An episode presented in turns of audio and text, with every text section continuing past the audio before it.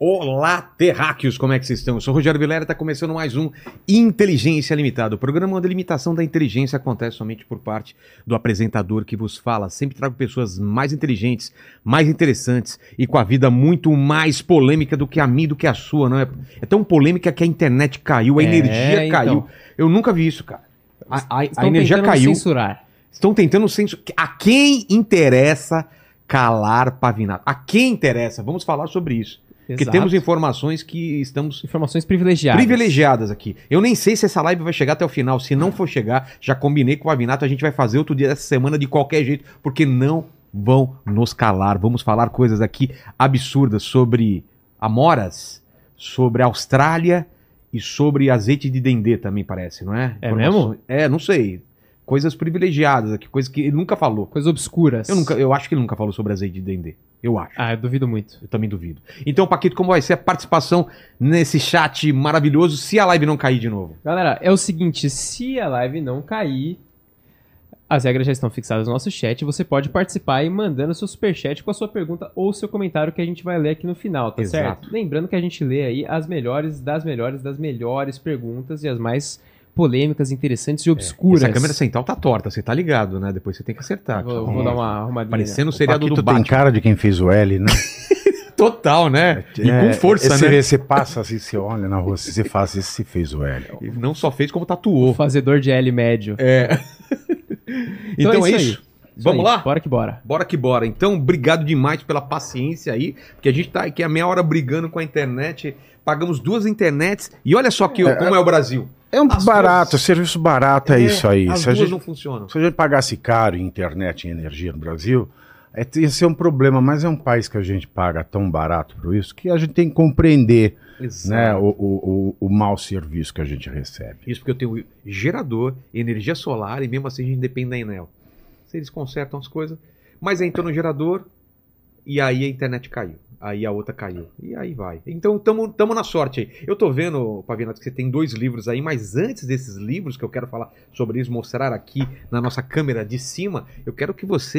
Eu saber se você trouxe um presente inútil. Eles ah, me úteis. falaram isso, né? É. Aliás, muito elegante. Foi né? difícil achar presente inútil. Que você é um Mas acumulador. eu ou não, não, eu não, eu perco muitas coisas no Uber. Sério, você Eu deixa. perco muito presente no Uber. Você não tem noção quanto eu perco presente Mas você no Uber. liga depois pra tentar recuperar ou você desencana? Não, per... perder é assim. Não, eu perdi no Uber. Entendi. Entendeu? Entendi. Não posso falar, viu? Tá, tá. Porque agora, agora eu já perdi essa desculpa. Entendi. Até quando, por que, que eu fui Vou usar contar? isso. É maravilhoso. É maravilhoso, é maravilhoso. Não, eu- eu tava trazendo- Eu perdi no Uber. É. Nossa, sa- cara, cadê aquele negócio que, eu- que eu te dei? Pior coisa é coisa pra enfeitar a casa que é feio. É. Nossa, eu te dei esse. Hum, você não sabe, eu perdi no Uber e não consegui falar com o motorista. Essa, essa tampa de privada de crochê eu perdi no Uber. Sabe aquelas coisas assim? Nossa senhora, não tem coisa mais nojenta que Minha tampa de sogra me privada de crochê.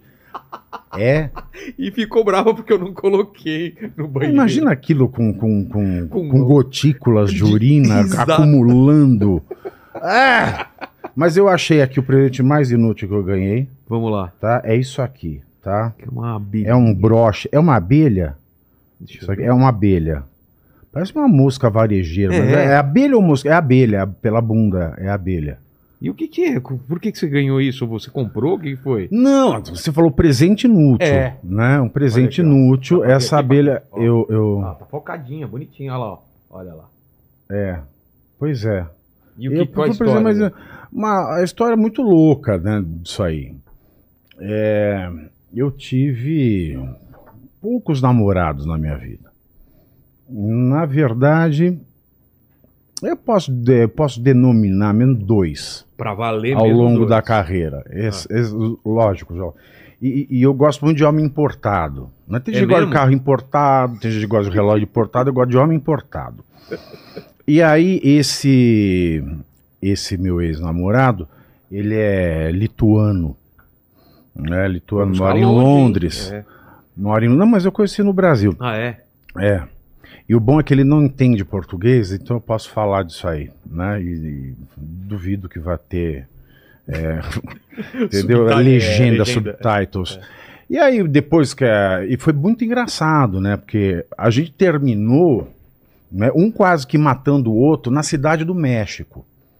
Então foi assim, uma cena de novela Aquela- mexicana. Isso que eu ia falar, aquela coisa de novela. novela né? mexicana. E falando é. em que língua?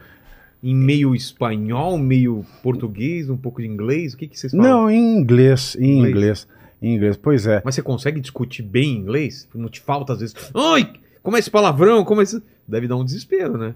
Dá, é a pior parte. É a pior parte de ter um relacionamento em outro idioma. Aliás, eu acho que eu só consegui ter relacionamentos em outro Por idioma disso. porque meu vocabulário é reduzido.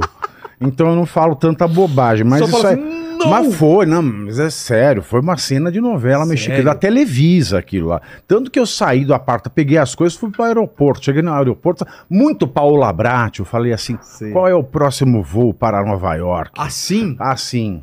E aí, é, é, é, uns anos depois, acho que dois anos depois que isso aconteceu, ele veio pro Brasil, aí ele apareceu lá em casa, aí veio conversar, etc e tal. Aí tem uma. Sabe esse pessoal? Esse pessoal mais novo é complicado. Eu não sei como lidar com essa geração mais nova, porque eu, eu lembro uma vez que uma das grandes brisas que eu tive com ele foi na Índia, em Nova Delhi. Aí a gente tava na, no spa do hotel, a melhor hotelaria do mundo é na Índia. E eu tava muito nervoso, trabalhando com as coisas de casa, e, e- e- eu xingo muito as pessoas, né? Eu tenho um hábito, eu sou, eu sou um doce, de fino, uma pessoa de fino trato no trabalho. E aí ele falou assim, ah, você precisa meditar. Eu vou te ensinar a meditar. Eu acho que não durou dois minutos, né? Pra eu falar assim, pra que serve esta merda? Eu tô aqui fazendo uma pose que tá acabando com o meu ciático. Tô com a perna cóccix, dobrada meu dentro tá de todo- uma sauna em Nova Delhi. Isso que eu falo, esvaziar minha. Como é que eu vou esvaziar minha mente, porra? Eu tenho um cérebro na cabeça, no intestino. Como é que eu vou limpar a mente?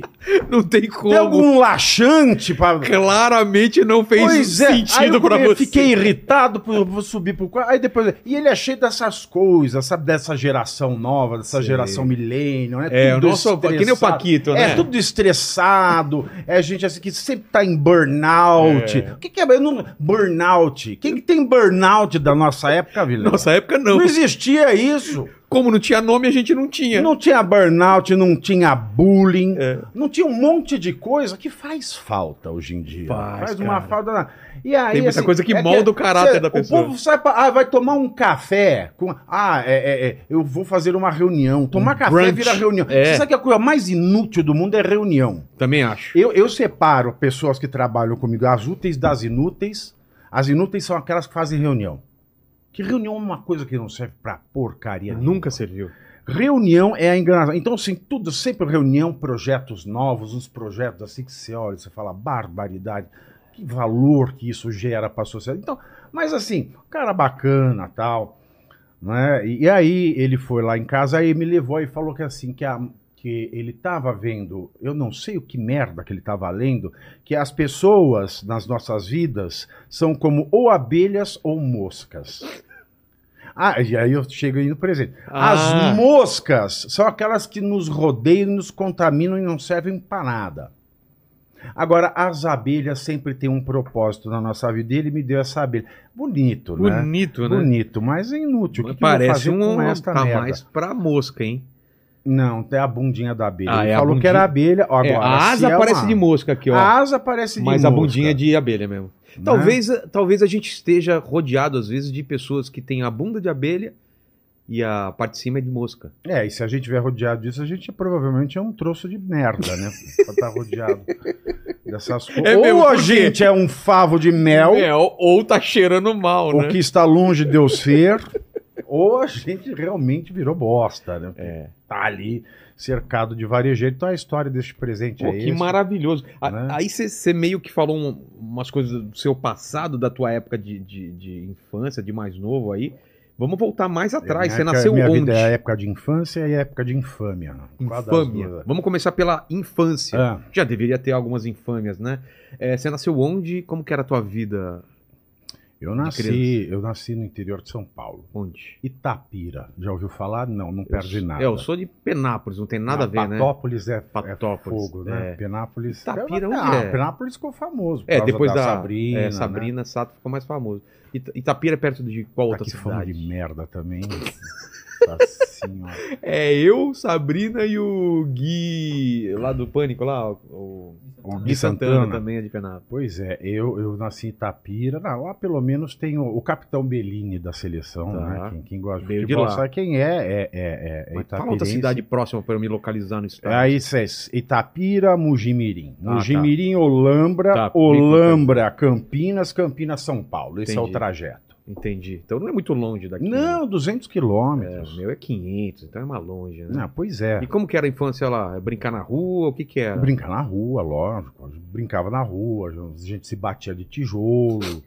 Guerra de mamona. Guerra de mamona. Pô, guerra é? de mamona. Aquilo... Como que Pegar a gente não ficou cigarra cego? na árvore. É! Não tem cigarra mais, né, velho? Não tem Acabou vagalume. Quando é que você vê um vagalume? A gente punha vagalume no vidrinho. Exato, ele morria, não sabia por quê. Por quê? Não deixou a entrar. Exato, né? Uns bandos de idiota, né? Pegando vagalume, aí acabou Pra fazendo iluminar. lanterna É, lanterna à noite no quarto, assim. A gente escravizava o vagalume, né? É por isso que não tem mais vagalume, eu acho, né? Não, é por isso que. É, pois é, acabou o vagalume. Até, tinha até aquela é, coleção de livros, né? Da, da Ática, Cara, edição Vagalume, lembra? Você leu? Eu tinha- Eu li. Sim, minha mãe é claro. professora, eu li tudo. Aquilo era Esfário, fantástico. Caso da Borboleta Tíria. O Escaravelho do do. Diabo. Cara, Escaravelho do Diabo é um dos É, melhores. é, Mistério pra mim é o melhor, é o meu, é o meu Eu acho- preferido esse aí, é o meu Também preferido isso aí. Pô, até vou reler. Até porque tinha diabo na capa. E, e naquela Tinha? anos 80, escaravelho do diabo. Aí Ah, o diabo. nome? Ah, no- sim. É, aí aqui é meio que transgressor. Verdade, ler nossa, será que tem É alguma muito coisa? louco.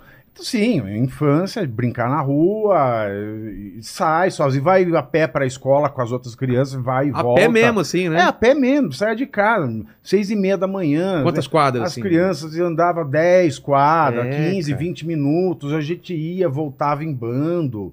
Era outra vida, era outro É. mundo. Era outro Nextel, pipi. Não, não tem mais nada a ver com isso. Interior, né? Itapira é uma cidade pequena. Tem, acho que até hoje deve ter uns 90 mil habitantes. Isso é pequeno. É Pequeno. pequeno. Mas era estrada de asfaltado ou era de terra? Não, era asfaltado, asfaltado. asfaltado. Não, cidade organizadinha, Sei, sei. com a pracinha, o coreto, a Ah, igreja. aquela, aquele padrão. É, exatamente. Todo mundo muito católico, né? E, e- Então a infância foi muito bacana nesse ponto. A infância foi muito bacana. O problema começa na puberdade na, do interior. É. Né? Quando Começa é na criança, puberdade. todo mundo tá junto. Quando é né? criança, é criança. Agora, a puberdade, ela é dose. Porque a puberdade, ela começa entre 10 e 12 anos. Tá. E aí que você fica meio. começa a sexualização da pessoa. Ah, e, e quando se é gay. Hoje é meio obrigatório ser gay, né? É. Então é. Hoje é quase que. Se você não é gay, é crime. Não, se uma mulher não falar que é bissexual, o pessoal fala, como É, assim? É verdade. É. Não, daqui a pouco a gente vai ter que comer cota de gente feia. o mundo tá nesse Onde já ponto. se viu você É não verdade. pegar Onde as já mulheres você não ter uma ereção pela Ruth Ronce, que Deus Que maravilhoso. Paquito, você já teve ereção por gente feia? Porque o Paquito é um cara desse da bagunça também. Ele não É, tá nem não aí. binário. O- é, É, não não tem binário. Qual é, qual é, qual Ele é o fala que é pan. Ele que fala- é pan? Pan é passivo até a morte na minha época. Sério, não. Na minha é época, isso, né? eu, sou, eu, sou, eu sou da época dos viados de gueto, porra. Eu era Mas- amigo do Clodovil. Mas Pan não era o cara que transava com árvore, que a- a- comia Não, na, minha- eletrodoméstico? na, na nossa época, a gente era assim, a gente, a gente era, a gente encarava a vida como ela é. Tá. né? Sempre. Não a vida como deve ser. Hoje esse pessoal quer ver. Então, Pan, na nossa época, era passiva até a morte. Era o cara que só Ah, dava eu não sabia disso. o toba. Então só. você- é isso, Passiva Paquito? é. Mas agora é Pan com N. É. Isso, Ah. exatamente. O que, que é? Explica pra ele e pra nós. Aí. quer dizer que eu não ligo pra nada. Ah, isso quer dizer isso aí, qualquer buraco é trincheira. Exato. Quer dizer Chegou isso na aí. balada 100% de acerto. Qualquer buraco é trincheira, é o estado de guerra. Exato. Não passa Exatamente. fome o nosso amigo Não. aí. Não tem Não. jeito. Não, é o gênero militar. Como É, assim? Qualquer buraco é trincheira. Ah, tá. Mas o você tá falando que na, na sua época, então. Bom, então, mas aí, quando a gente é criança nos anos 80, tem um complicador. AIDS. Primeiro, AIDS. Ela começa. Começa em 84, 85, Aquele começam as notícias. pavor. a- É o a- a câncer doença- gay. A doença Era dos homossexuais, gay. verdade. O câncer gay. É. Era o câncer gay. Verdade. No começo Então, era assim, assim. Interior. No interior já é provinciano. Numa época em que a- a- o catolicismo era muito forte, o senso de comunidade religiosa né, era muito mais unido. E no interior todo mundo conhece todo mundo. É.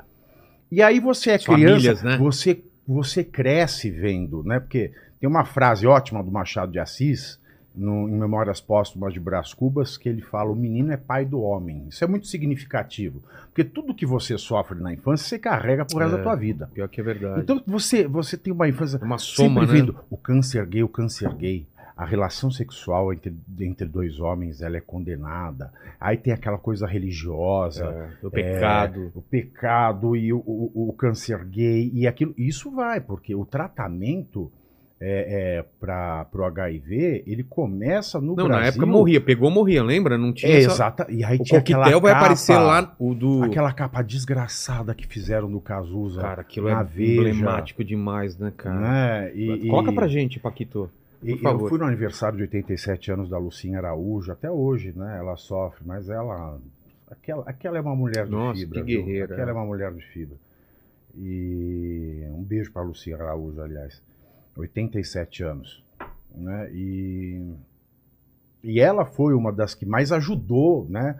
é, é, no combate à doença, é, é, na, na, na- pressão governamental para que as pessoas pudessem é, é, ter o tratamento. E foi o José Serra que salvou a vida Ah? Por- dos que- homossexuais O do que Brasil. Porque o José Serra, quando ele era ministro da Saúde, ele quebrou a patente Ah, é, tinha uma... é, do antirretroviral, exatamente.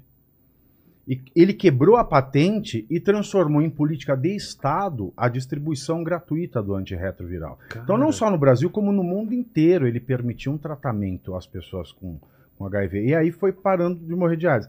Mas ele fez isso no final dos anos 90, mas até 2000, até meados da primeira década do século XXI, até 2005, 2006, esse tratamento era como uma quimioterapia. Sei. Né? Eu perdi muitos amigos.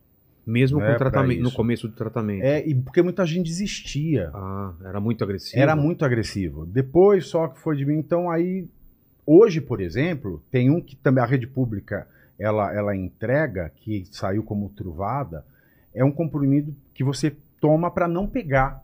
Ah, é? É, exatamente. Quando saiu isso, há quase 10 anos atrás, eu já comecei a tomar isso desde sempre. Entendi. Então assim, hoje você nem pega mais. Se você E se pegar, tem um tratamento que você não vai sofrer. Exato. né? Então, é, o Zé Serra, ele fez isso, aí quando ele saiu candidato, por por isso que eu não gosto desse povo de militância, né? Cagaram na cabeça careca do Zé Serra, né, né? Fazem, ah, diversidade. Ele que salvou a vida de todo mundo. Se esse pessoal tá Cara, essa vivo, ainda hoje informação é Zé muito importante. Então, aí você cresce com isso, aí vem a puberdade, você começa a ter. É, é, é, você começa a ter um trejeito outro, você não segura, aí você começa a receber os apelidos, aí você começa a ser escanteado E você não tem. né, na E puberdade. você não tem na família é, gente pra falar. Meu pai, não- meus pais nunca falaram sobre Imagina. sexualidade. Não era, não era normal Senhora. falar isso. E, e sobre homossexualidade, então. Pior ainda. Porque o, nada o gay falado. assumido, ele era o apelido, ele era o, o, o nome do gay assumido numa cidade do interior.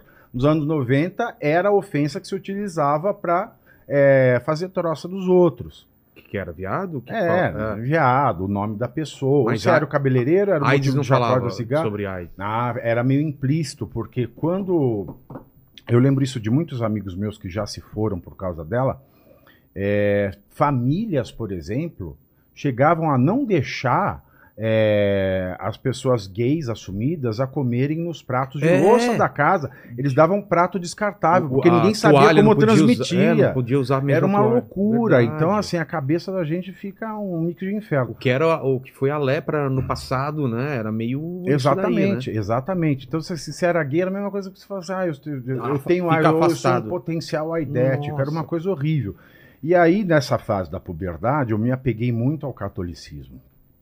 Sua, Então, sua família já era a- católica? já, sempre foi. É... O interior é muito forte, né? O- Essa aí, família italiana ainda. Ah, é? E, Então, é, é, é, o catolicismo é, é forte, muito forte. E teve sempre uma profissão né, socialmente adequada para quem é, é, era gay. né, que era a profissão de padre.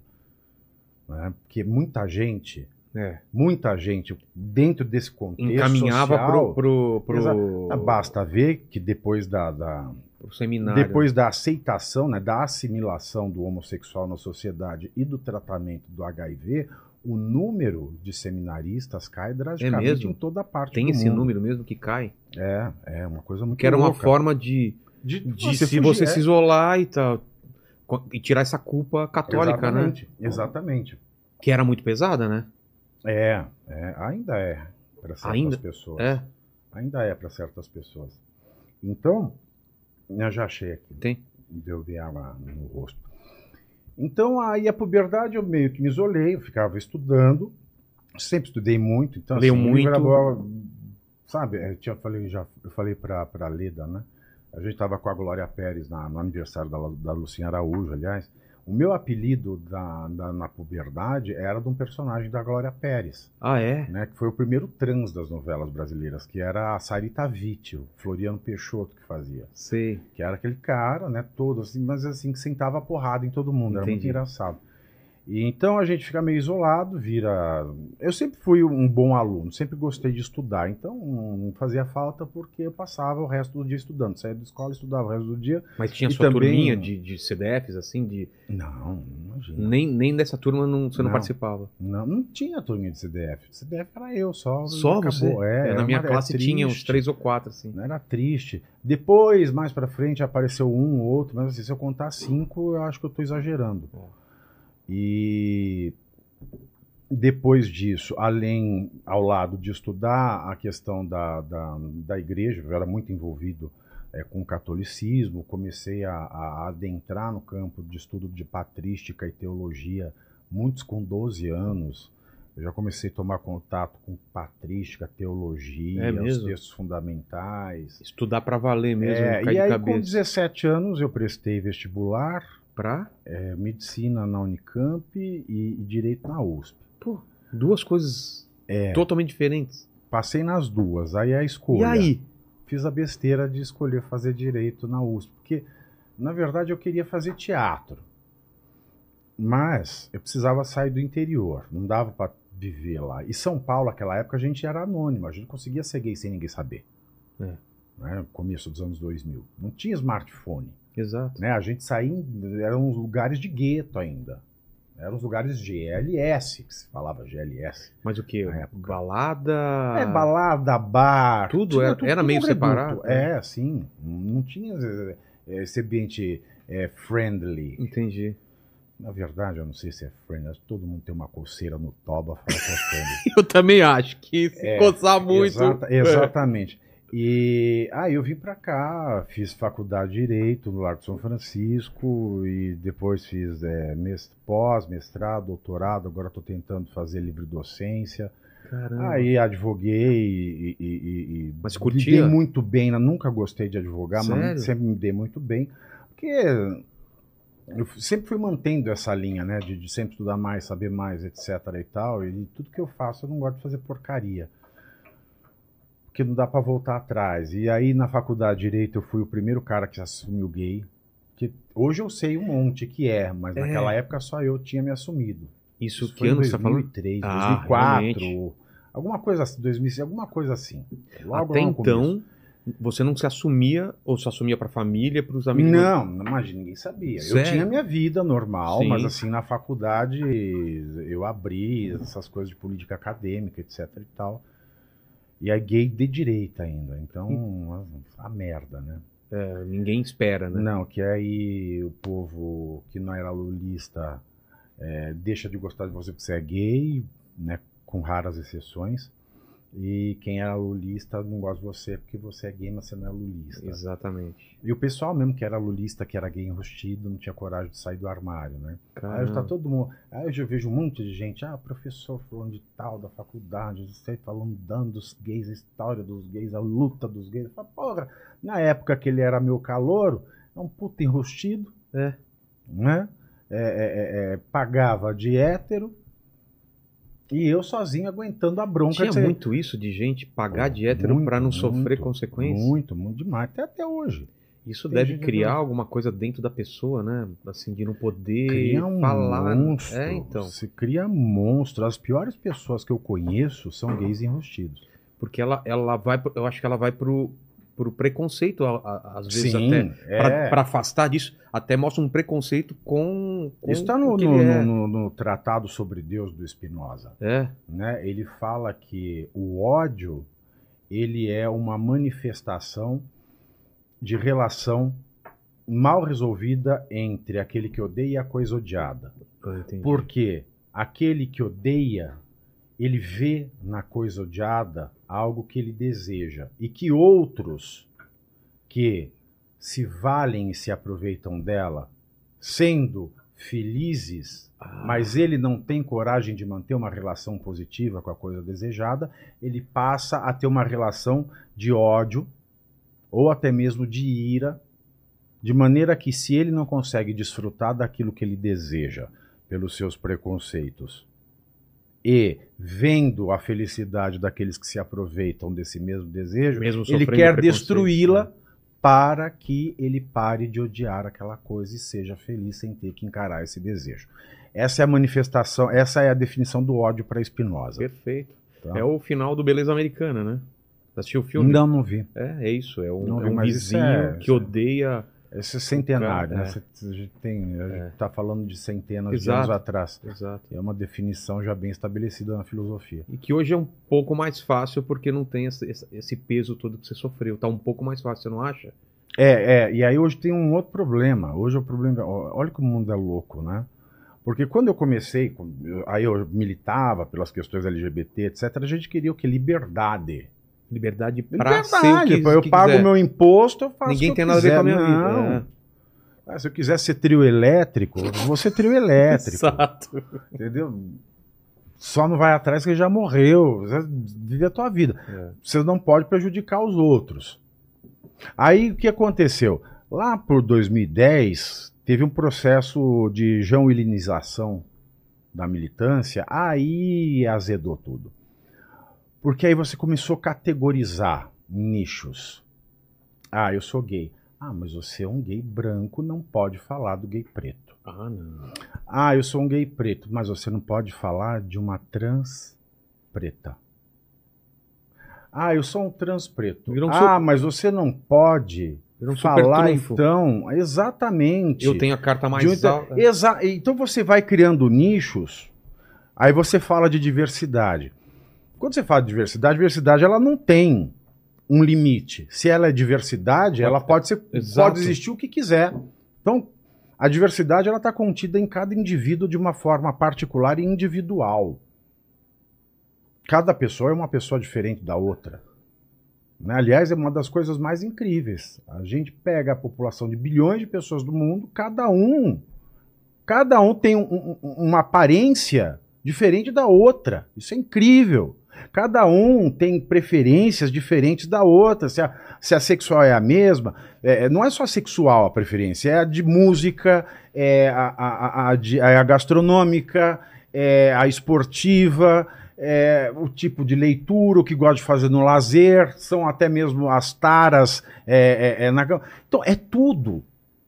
A individualidade, a pessoalidade, a particularidade, o que nos torna indivíduos, é algo único. Então não dá para falar, ah, eu sou da, da turma dos homens cisgênero homossexual. Por que, que a militância faz isso? Porque quando você cria essa diversidade falsa, você cataloga, você quer ter é, aquilo que se chama lugar de fala, que dentro da doutrina identitária, que é esse veneno é, é, da esquerda, é, é, que, que separa é, a sociedade em tribos de Aí eles fazem uma troca de palavra perversa de identidade, que na verdade não é identidade, é identificação.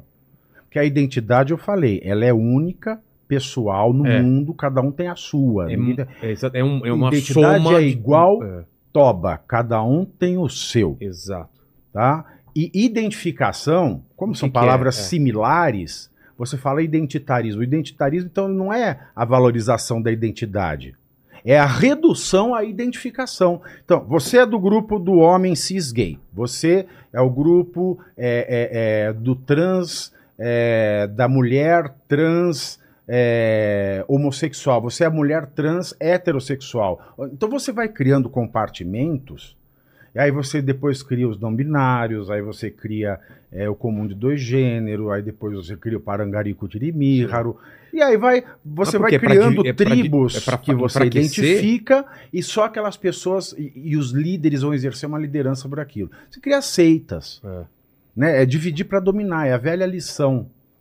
É, é, é maquiavélico isso, você divide para ter domínio. E quando você tem o domínio, você faz barganhas políticas com aquele grupo. Você usa aquelas pessoas e de uma maneira é, é, é, sectária mesmo, você vai colocando informa, você vai doutrinando as pessoas daquele, daquela identificação, daquela etiqueta, de maneira que se elas questionam, se elas questionam o, os intelectuais, os próceres daquela categoria de diversidade, ela é posta para fora, da mesma maneira que alguém que questiona o líder de uma seita.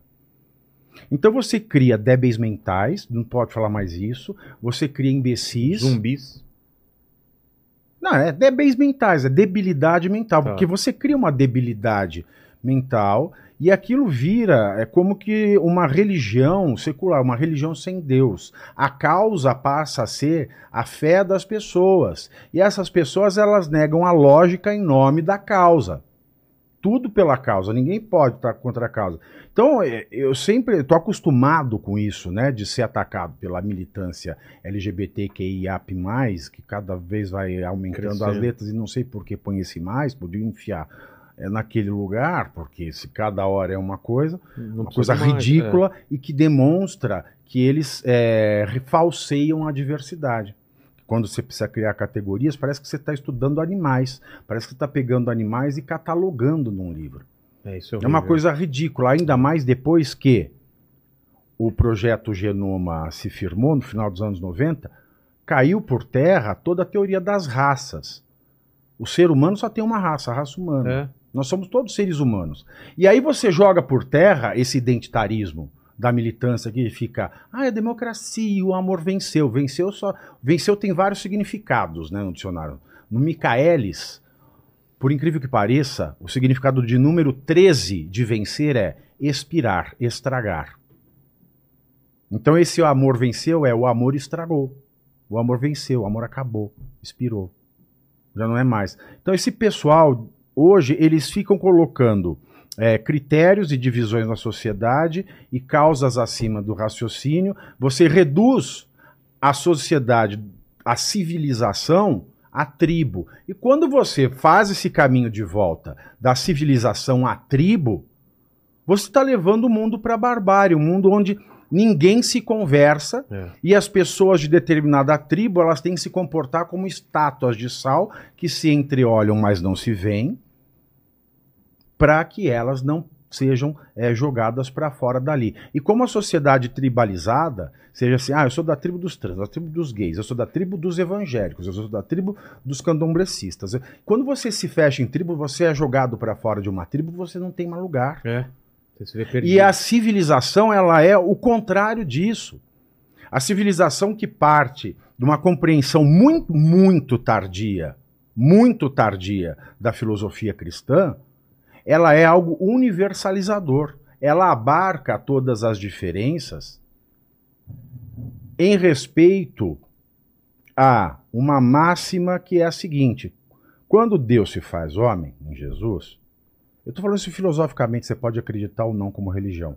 E quando o Espírito Santo desce nos apóstolos, se você não é religioso, você tem que admitir que esta alegoria ela é muito poderosa no sentido de que nós, diferentemente dos outros animais, não somos criaturas, nós somos filhos de Deus. E filho herda as características do pai. Qual é a característica de Deus? O que, que dizer de Deus? Deus é aquilo que cria. É, é aquele que primeiro criou. Então, só pode dizer uma coisa: ele cria. Ele é a razão primeira de todas as coisas, seja lá o que for, a forma que tiver, eu não sei dizer. E o ser humano, diferentemente de todo o resto da natureza, é o único que tem o poder de criação. Exato. A gente carrega nos braços, nas pernas, as limitações animais, mas tem no cérebro o poder é, é, divino da De criação. imaginar. Então, isso, fazer. exato. Essa até a arqueologia mostra. É. Você acha pinturas rupestres de seres humanos. Cara, Você não acha de cavalo, de É. chacal. Alguém que viu alguma coisa e transformou numa, numa coisa abstrata, isso, que é um o, desenho. o príncipe dos conservadores católicos ingleses, o Chesterton, ele coloca isso muito bem, e ninguém compreende Chesterton. Os nossos é, é, conservadores, eles leem ortodoxia do Chesterton e acham que entendem Chesterton, mas eles não entendem. Porque Chesterton ele mostra muito bem isso, a arte é a assinatura do homem, só o homem fez arte durante toda a história da humanidade e na pré-história, conforme o que se acha em paleontologia, é, é, em Verdade. Então, nós criamos. Nós somos a criatura mais anormal que existe no conjunto da criação. A gente não pode falar que no- o ser humano ele é algo natural. Ah, é um pênis e um ânus é contra a natureza, mas o ser humano também é contra a natureza. É. Porque ele mostra muito bem que, ao contrário de todos os outros animais, nós somos os únicos que não nascemos com adaptação eh, na pele para aguentar as quatro estações do ano sem morrer. Nós temos que criar, inventar a roupa. E o processo de criação é um processo artístico. Nós não temos adaptações naturais, garras, dentes e agilidade de outros animais para nos defender. Nós temos que criar armas. Nós temos que criar sistemas de proteção e sistemas sociais. E mesmo assim, a gente sendo esse animal frágil, sem dente, sem garra, sem uma penugem ou uma pele que aguente as quatro Um estações olho, do ano. um olho. A gente tem que aprender a cozinhar. escuro, é. Exatamente, a gente é mal adaptado. Total. Então o homem ele é o antinatural que domina o planeta. Por quê? Porque não- ele tem a capacidade divina. E quando a- é, essa a acepção do cristianismo mostra que nós somos filhos e não criaturas, e o Espírito Santo nos mostra que nós temos a substância de Deus, que a única coisa que eu posso dizer é criação, porque nós criamos. Todo homem, toda mulher, todo ser humano, ele reconhecidamente na qualidade de pessoa que, diferentemente de todo o resto do mundo, da natureza e da criação, tem essa substância de Deus, tem o direito à liberdade. É. Você pode falar de um Deus limitado? Não. E ao mesmo tempo que, te todo dá, mundo. Que te dá livre-arbítrio. Exato. E essa substância de Deus, que é a razão única, é diferente em cada um, mas elas têm a mesma proveniência. Por isso todos têm o direito à igualdade É. de existir. Então todos têm a igualdade, é, o direito à igualdade de existir. Todos têm o direito à igualdade no sentido de que todos devem ser tratados da mesma maneira, porque o valor da existência de cada um é igual, porque a substância particularizada em mim é diferente da particularizada em você, mas elas se irmanam na questão da criação. E por isso nós temos que ser livres, mas responsáveis. E é aí que entra o lance da razão. Porque imagina, um Deus, você pensar em um Deus como uma figura unitária, ele não, ele não tem que respeitar ninguém, ele pode ir criando, criando, É. criando coisas controversas, criando coisas é, que não se coadunam. Ele pode, pode tudo. Claro. Ou eu quero reduzir Deus. A falar, ah, Deus nunca criaria isso. Como é que eu posso dizer eu sou Deus? Ou eu virei dono de Deus, para proibir Deus de criar o que ele quiser? Então as pessoas criam falsos paradoxos sobre Deus para serem deuses de Deus, donos de Deus, que é o que a maioria eh, das instituições religiosas fez ao longo da história.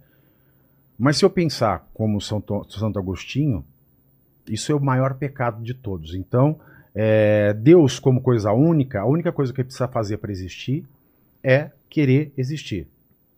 Então, para querer existir, ele tem que se respeitar. Então, enquanto Deus se respeita, Deus existe. Enquanto a causa primeira de todas as coisas se respeita, ela existe. Porque se ela quiser não se respeitar, ela se aniquila. Exato. Ele é Deus, ele pode se aniquilar. E como nós temos essa partícula de Deus em cada um de nós, a gente tem que aprender a arte de conviver de maneira respeitosa para que eu possa gozar da minha liberdade divina de maneira igual a todos, que também é uma outra qualidade que decorre dessa divindade. Então, o jogo da moral, porque a moral, ela é o fato de respeitar a existência. Ela é um imperativo da razão, se a razão é Deus, e eu só posso dizer, se Deus existe, ele se respeita, a moral é o imperativo do que eu posso dizer, ou seja, o respeitar-se. E quando eu falo que todos nós temos essa substância divina e devemos isso à filosofia cristã, nós temos que ver a moral que é o respeito recíproco. Eu sou livre, mas eu não posso desrespeitar a liberdade do outro, porque o valor do outro é o mesmo valor que o meu. Perfeito. E daí decorre a ética, que é quando eu vou pensar a moral a partir dos meus preconceitos, as minhas vontades, como é que eu vou exercitar a minha liberdade de maneira que eu não me desrespeite e não desrespeite o outro. E é daí que nasce a moralidade, que é o meu código de conduta. Isso eu explico, eu, eu fiz a, Um eu resumo. condensei essa forma de pensar neste livro aqui. Qual? Esse daqui. É, o Karnal falou que eu inaugurei uma nova escola de pensamento humanista. Que é? né? Que é isso que eu acabei de resumir Ah, para tá. você. E a civilização, partindo desse valor cristão, que são os direitos humanos fundamentais, os dois mais fundamentais, liberdade e igualdade, ela é aquilo que universaliza. Ou seja, ela é uma. A, a- a civilização é o sonho de uma tribo universal, que é o sonho do cristianismo. Total. É um Deus universal. É o primeiro Deus universal, é o Deus do cristianismo. Até o Deus do judaísmo não é universal. Ele, é, ele é o criador de tudo, ele é universal. Mas ele de só é. Jesus, é. Ele, ele- mas tem um povo escolhido. É. Mas é só o Deus é, do cristianismo Que vai. que ele é universal gentios, é. e ele quer bem e ele é, escolhe todos do universo sem exceção, não tem um povo. Enquanto o judaísmo é uma religião excludente, ou você nasce judeu ou você não nasce, o cristianismo ele é inclusivo. Então a, a civilização ocidental, ela nasce disso. Então ela vai abarcar as pessoas independentemente das suas... Aliás, independentemente não. Ela vai abarcar as pessoas mesmo em razão das suas diferenças. Aliás, as diferenças pessoais é, são as coisas que enriquecem e amadurecem a civilização. E esse movimento identitário dessa militância que eu criticava e dei toda essa volta para chegar nela de novo, é o que empobrece, é a anticivilização. É, eu ia voltar nisso, que a gente, você começou a falar sobre isso, sobre esse começo é, de briga por liberdade e que hoje se perdeu. E, e o que, que aconteceu nesse caminho? O que aconteceu nesse caminho foi essa, foi a importação de, de lutas que não são nossas. Por exemplo, a luta identitária nos Estados Unidos. Lá nos Estados Unidos existe aquela questão ainda muito latente do racismo estrutural, que não existe no Brasil desde a Lei Áurea. O que que é racismo estrutural? Racismo estrutural. O que que é estrutural? Ninguém, todo mundo fala. É. Racismo estrutural, racismo estrutural. Ah, é a tese do doutor Silvio da Almeida, ministro da, da- dos Direitos Humanos, ele fala sobre o racismo estrutural. Fala bobagem. Vai ler Marx, meu filho. Esse povo é marxista, nunca leu Marx. Vai ler Marx no original, como eu fiz. Vai ler, vai ler Weber. Porque a primeira coisa é definir o que é estrutural. Aí ele engana o que é estrutural.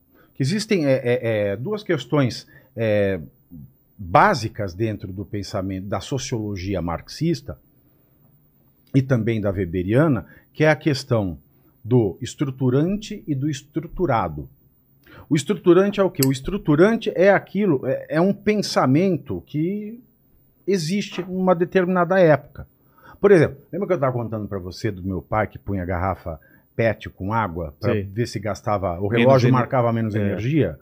Eu não sei por que raio isso existe, mas era um pensamento lá dele, muita gente fazia isso na rua da minha casa. E mal não faz, ele. Agora, eu vou falar assim, isso faz parte da estrutura da vida e sociedade? Não. Não. Mas isso porque existe e é difundido, pode ser que alguém se aproprie e o comande, a to- torne isso uma política, torne isso é, é, uma maneira de administrar a cidade como uma obrigação para que todos economizem. E a partir do momento que você oficializa o que é estruturante, que é aquilo que existe que está latente, Que é natural. Pode ser que muita gente faça. Mas enquanto você não tiver a chancela, uma ordem não oficial, bebe leite com manga. aquilo não é estruturado. Tá. Você passa a ser estruturado. O estruturante pode vir a ser estruturado. E o estruturado quase sempre nasce de algo estruturante ou da cabeça de um ditador Tá. que pensa impõe. uma regra e impõe lá um dogma. Né? Isso, é, isso é um estruturado sem um estruturante anterior. E nos Estados Unidos, a gente tem um racismo estruturado até os anos 90. Que eram lugares diferentes para banheiro, para Exatamente. ônibus. até os escolas. anos 90, é, tem uma cidade no interior do estado de Nova York, eu esqueci o nome dessa cidade agora, que ela travou a última batalha com a Justiça Federal Americana para manter os bairros é, separados. Então, quando você tem isso como uma política oficial, você tem o racismo estruturado. E aí você faz, mas ele não fala. É, a língua inglesa é mais pobre do que as línguas latinas. Então você usa, usa lá o structural, uh, uh, o racismo estrutural, aí você faz a tradução direta. Literal. Racismo estrutural. Quando na verdade o que lá existe é o racismo estruturado. Então aí ele, você vende, ah, o racismo estrutural brasileiro. Não, a gente pode ter um racismo estruturante.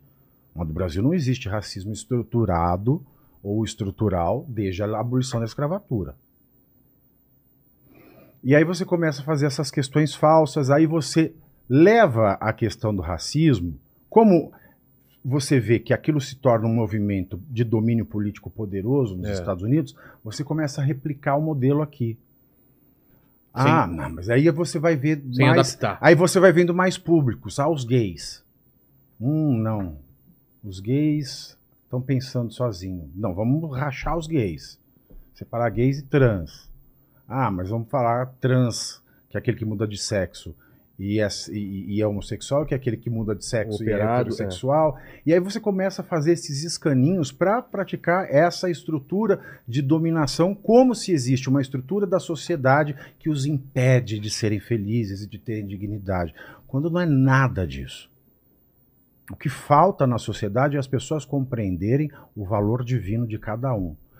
A necessidade, a necessidade, a imperiosidade de que todo mundo deve ser livre. E ser livre é ser fora do armário, como eu escrevo aqui. Ser fora do armário, não só na questão sexual, é na questão de gosto musical, de gastronomia, etc, etc, etc, etc.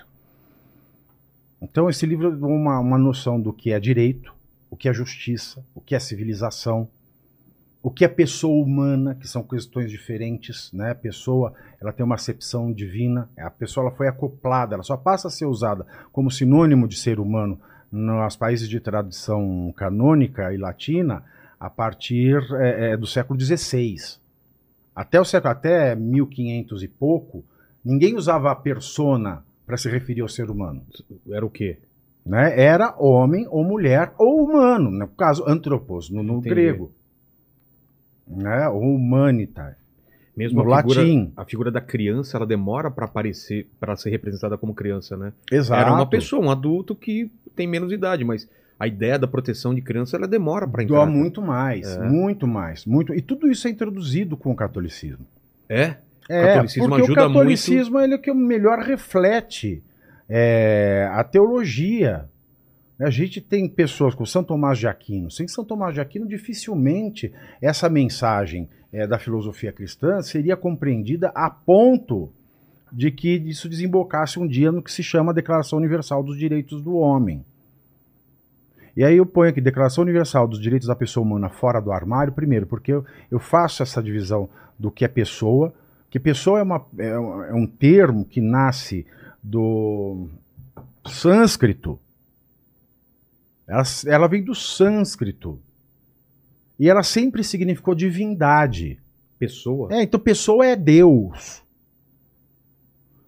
E ser humano não é Deus. Então, pessoa humana que aparece no preâmbulo da Declaração Universal, ela inaugura esta fase do Homo Deus. Ah, Então, a pessoa humana é o ser humano divinizado. Que a gente acha, né? Fala assim, persona, na persona, ela vem de uma corruptela do significado original, que no latim ela era significava máscara, mas ela significava máscara depois num, num latim tardio. No latim original, ela significava é, instituições, né, locais de administração do imperador em Roma. E também máscara.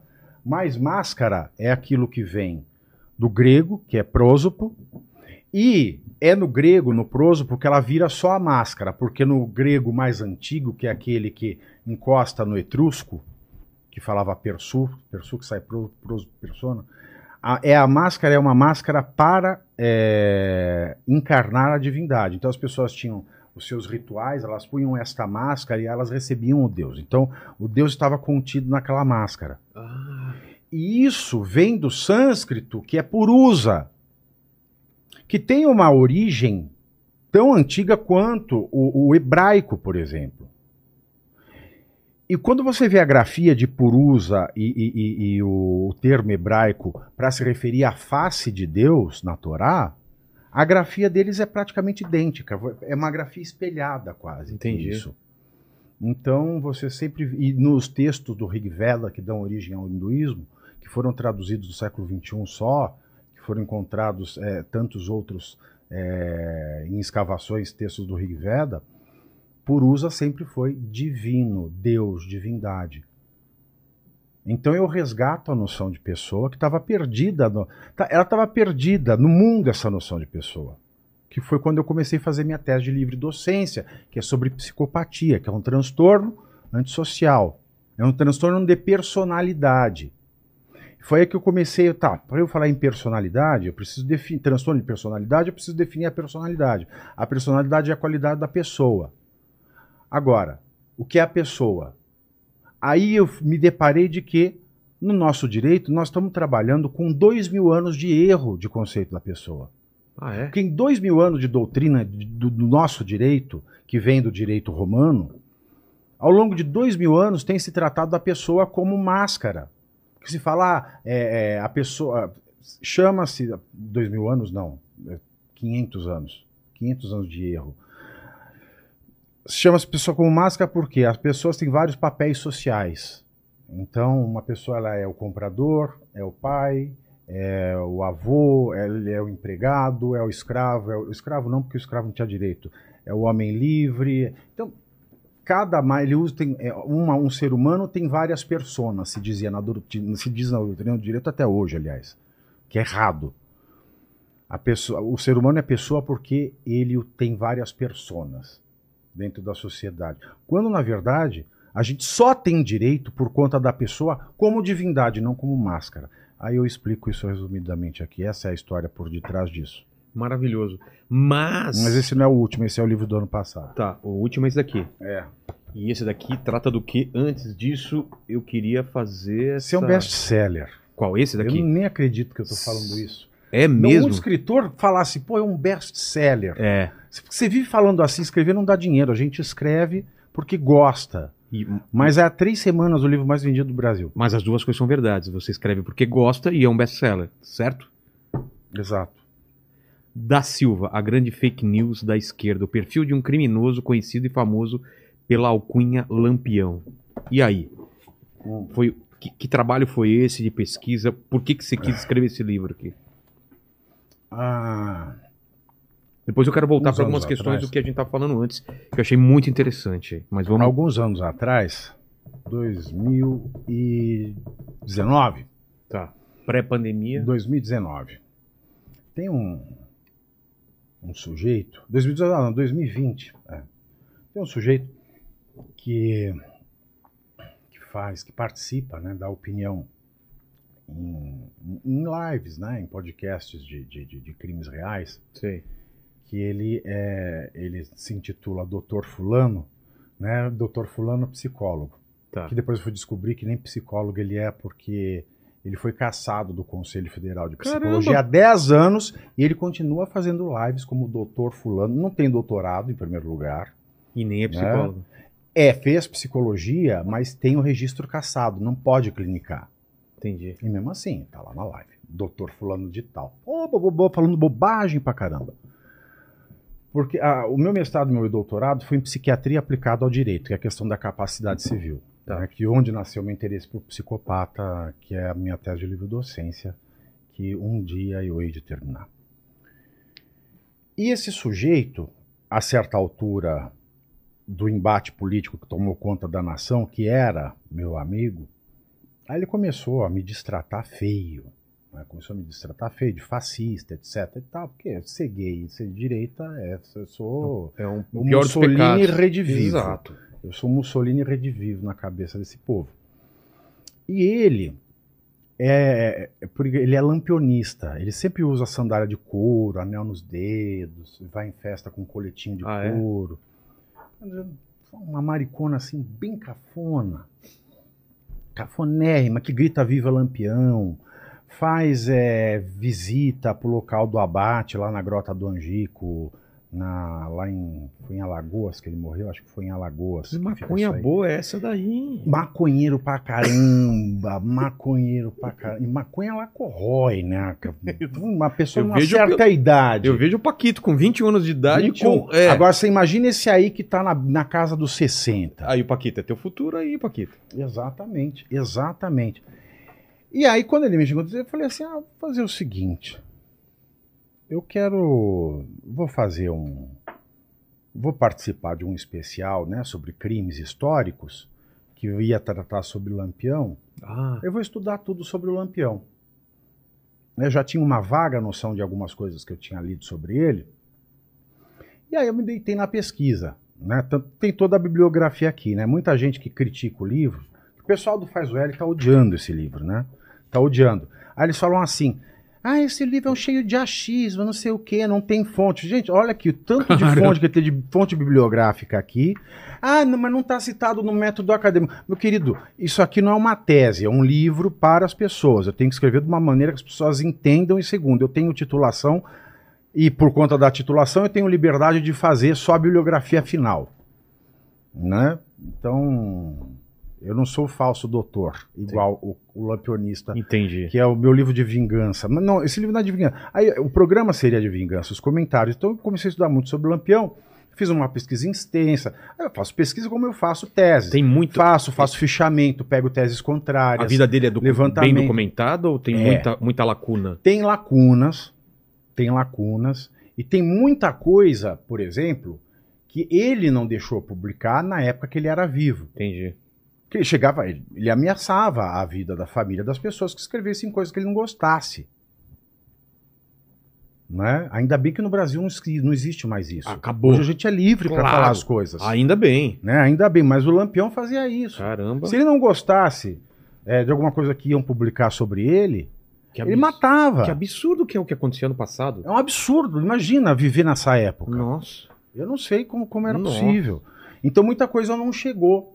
Porque essa é uma forma é, é, eficaz de De re- você manipular o registro histórico. Reescrever, né, a história. Né? E imagina se tivesse rede social naquela época. Como é que o Lampião ia fazer? O Lampião ia precisar ser dono da companhia de internet para derrubar perfis, coisas assim. Imagina que loucura. exato. Que doideira. É, pois é, pois é. E, e Então- aí, a partir dos documentos. Mas, Mas, graças a Deus isso já passou. Estamos É. falando de anos Não, 1920, 1930. É uma coisa do Brasil arcaico, não Exato. existe mais. E aí eu fiz essa pesquisa e ela ficou lá na minha gaveta. Aí em 2021 eu publiquei o Estética da Estupidez. 2022 eu publiquei esse, que é o Declaração Universal dos Direitos da Pessoa Humana. Em 2023 eu ia publicar um livro que chama é, é, Corra, que é fascista e vem aí. Né? Aí eu escrevi um texto, mas não ficou bom. E eu precisava entregar, né? no meu contrato da editora precisava entregar. Aí eu falei, eu tinha uma pesquisa, essa pesquisa do Lampião estava pronta. Eu falei, ah tá, eu vou mandar outro livro semana que vem. Você prometeu um e mandou outro. É. Aí eu mandei, aí eu peguei a pesquisa, passei 10, 12 dias, né? é, é, compilei tudo, aí fui fazendo texto. Quer dizer, às vezes eu passo três dias sem dormir.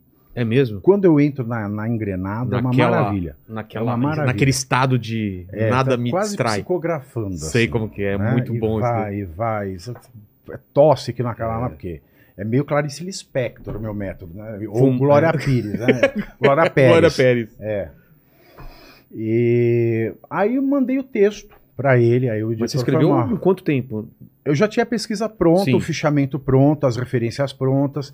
Eu não, eu, eu compro os livros que eu consulto. Até quando são obras raras, eu tento achar É? as obras raras para ter em casa. Então aí tava tudo fácil, tava tudo fichado com as menções de páginas, etc. E Era tal. ir pro livro mesmo. Aí eu e- peguei, e hoje é muito fácil, os fichamentos são eletrônicos, já estavam os fichamentos eletrônicos. né? Aí eu fui montando é, a forma de contar a história, de narrar a história. E eu vou narrando a história através da- de nomes de música, Tá. músicas de esquerda, né? que, que eu gosto de, de- dessa provocação. Chico Buarque, por exemplo. Né? É, e, e aí eu fui montando, aí entreguei o livro, meu editor falou, nossa, o livro está muito bom. Mas não vai vender, porque ninguém pesquisa sobre o Lampião, ninguém quer saber é, sobre o Lampião. É, o índice, o, o Google dele, o número de pesquisa, não Era é um termo. ninguém vai procurar, ninguém procura sobre o Lampião. Aí eu falei o seguinte: bom, deixa eu arrumar a apresentação, porque o que, que tinha acabado de acontecer? A Imperatriz Leopoldinense ganhou o carnaval fazendo homenagem ao Lampião. Olha Né? só. Quem era a madrinha da escola de samba? Quem? Xancha. Tá. Xancha com X, eu não falei de ninguém conhecido. Xancha. A Xancha. Parente da Xuxa. Exato. Deve ser. E para quieto, você quer ter Não fala em nada, não. Não, não, é Xancha. É Xancha. Ela foi madrinha. Aí coroaram o Lampião. Aí eu falei, olhei tudo apetezada, todos os artistas. Que artista. Artes cênicas é uma faculdade muito interessante, porque você sai de lá formado em artes cênicas, economia, direito, sociologia, é, agronomia, você tem de Tem de tudo, tudo. cara. Você tem opinião pra tudo. É Você incrível. mas é uma opinião convicta, É. assim. É impressionante. Aí estavam lá os artistas lá e o pessoal do PT lá. Tá, tic, tac, tic, tac. E qual foi o lema da campanha? Da Foi, O amor venceu, o Bolsonaro é um misógino, o Bolsonaro é um mal. Aí tava todo mundo sambando e batendo pau pro maior estuprador da história do Brasil. Mas como é que é isso aí? Alguma coisa não bate aí. Não tá? Aí eu voltei na pesquisa, fiz. Aí o Marco falou: não vai vender. Eu falei: tá bom, então vamos trocar o título. Mas O a... nome do Lampião é Virgulino Ferreira da Silva. Aí eu peguei da Silva. Aí o que, que o povo tem procurado muito hoje? Sobre coisas sobre fake news. Sei. Então, da Silva, a grande fake news da esquerda. Você juntou. Porque o- a figura desse bandido psicopata como herói é criado pelo Prestes do Partido Ah, é? Comunista. É? ele que inventou essa, essa estética de herói para esse bandido Até psicopata. então, ele era o que era mesmo. Até então, até então ele era o, grão, o demônio na Terra. Entendi. Não tinha uma. uma Não, essa uma- narrativa, É uma narrativa. Uma... que foi criada é, dele ser um sujeito, um injustiçado. Mentira. Ele é de uma família de ladrão. Um Robin Hood. tipo, o vô era ladrão, o pai era ladrão, ele e os irmãos eram ladrão. Nunca prestou. Ah, mataram o pai dele. De fato, mataram. Porque, óbvio que, ma- que bandido que rouba bandido e tá vivendo e vive fugindo da polícia, uma hora morre. É. Ah, vou vingar meu pai. Ele não se vingou de ninguém. O Lampião era um mentiroso. Por exemplo, se ele, ele falava uma coisa hoje, uma entrevista, ele ia dar outra entrevista, ele falava outra coisa. Nem aí com o que ele tinha falado na outra. Sobre qualquer coisa. tá É, por exemplo, assim, é, imagina, eu vou fazer até uma voz diferente para não confundirem com o Lampião ou comigo. Tá. Um sujeito vira assim. O sujeito que tem arma não presta. Eu nunca tive uma arma na minha vida. Entendi. Uma, vo- isso. uma voz qualquer, uma você voz fez. que tá. vem aqui, uma voz qualquer. Tá. Tá uma voz de fumante. voz de Exatamente. fumante. Voz de fumante. Tipo da Leda. Aí depois, é. Aí depois, para outra entrevista, a pessoa conta, conta assim. Ah, quando eu namorava, eu tinha uma garruchinha que eu andava comigo. A garrucha, porque era perigoso namorar à noite. Então eu andava com a garruchinha. Entendi. Qual história vale? Não sei. Então o Lampião ele era isso. Para uma entrevista ele falava uma coisa, outra coisa. Isso aqui foi um exemplo que eu inventei agora, tá? Entendi. Dessa voz. Totalmente É desconexo só para vocês entenderem. É. Aí ele fala, cada entrevista ele fala uma data de nascimento dele. Ele fala que quando a mãe dele morreu, ele jurou vingança com o peito ensanguentado da mãe. A mãe não morreu Sabe de que tiro. lembra isso? A mãe morreu de, a mãe morreu doente e ele não tava no velório da mãe porque ele tava fugindo da polícia. Sabe que lembra isso na ficção? Hum. O Coringa, que cada hora inventar um- uma história pra, pra Exatamente. cicatriz dele. Exatamente. E é isso. É, é esse, essa mitomania, que, aliás, é um sinal de psicopatia. Também acho. né? E aí eu montei esta história. O cara foi. O cara é a grande fake news Mas você- da esquerda. Mas você tá dando um exemplo de que ele dava entrevistas fal... Ele dava entrevistas mesmo? O na época? Lampião, sim. É mesmo? Lampião era vaidosérrimo. Não sabia dessa. Nossa, meu amor. Ele usava. Olha como era Lampião. Lampião era o cara, o cara mais rico do Agreste. É? Só com produto do crime. Caramba. Ele usava é, jabiraca, que era o lenço do pescoço, Sei. tinha que ser tafetá inglesa ou seda francesa. O óculos dele era Zeiss, que é caro até hoje. Claro que é bem das lentes Lentes Zeiss. Zeiss. É. No chapéu dele, ele tinha um conjunto de moeda em ouro 28 quilates, Tá que era um verdadeiro museu de numismática. Todas as armas dele tinham a empunhadura com ouro. Cara, é Todas. Uma, é uma imagem dele totalmente diferente do que Ele- foi construído. Ele mandava fabricar um tecido tingido porque ele gostava de uma determinada coloração de roupa. E ele mesmo costurava às vezes. Porque ele era o mestre do bordado da máquina Singer. Ele usava, só usava o perfume da, da Maison Roger Gallet, que é um perfume do começo do século. XX, é Fleurs de l'Amour. Que não era barato. Brasil, 1920, você Imagina usar importar. é, Fleurs de l'Amour da Roger Gallet, tem que vir da França, só tomava whisky White Horse e Caramba. marci- macieira. Refinadérrimo. E vaidoso. Tanto é que muitos coronéis pagavam para cordelistas fazerem os cordéis enaltecendo a bravura dele. Entendi. Porque ele era super vaidoso. E quando o cordelista escrevia algo que não gostasse, corria risco de vida. Então a maioria já nem fazia cordel Pra não arriscar. é. São casos raros que eu trago aqui, né? Os que faziam enquanto ele Sempre- estava vivo. Sempre enaltecendo. Não, a maioria sempre está tecendo. Tem um ou dois que tem coragem de falar a Sério? verdade. Exatamente. São os casos que, que eu trago aqui. E eu tentei resumir tudo. E eu fui aos jornais de época. Por exemplo, Coronel, ele só extorquia. Ele só extorquia, Coronel. O pobre é que ele humilhava. Ele extorquia com, com qual. Extorquia Qual com finalidade. Lá sabe o Zé Rainha que foi preso aqui? Sei. Falava assim: ó, você quer ter a sua terra invadida? Não, Ah. né? Então você me paga aqui uma groja. Entendi. Porque o, canga máfia. o cangaço, o movimento do cangaço é um movimento de milícia privada de coronel. Então ele é o Ah, anti-reforma agrária, por excelência. Entendi. Ele é aquele que protege o domínio latifundiário do coronel. E o Lampião, ele, ele levou o cangaço, que já está abaixo da escala moral, Pro- né, para o fundo do poço, para o alçapão do fundo do poço da escala moral, que é. Ele é a milícia privada de um coronel, mas uma milícia mercenária, ou seja, ele está fazendo aqui a serviço para esse coronel contra o povo, ao mesmo tempo que ele está se leiloando para outro coronel para ver se aquele paga mais. E se pagar mais, Exato. ele se vira. E aí então, ele saqueava a cidade. Mulher de coronel, filha de coronel, não podia estuprar.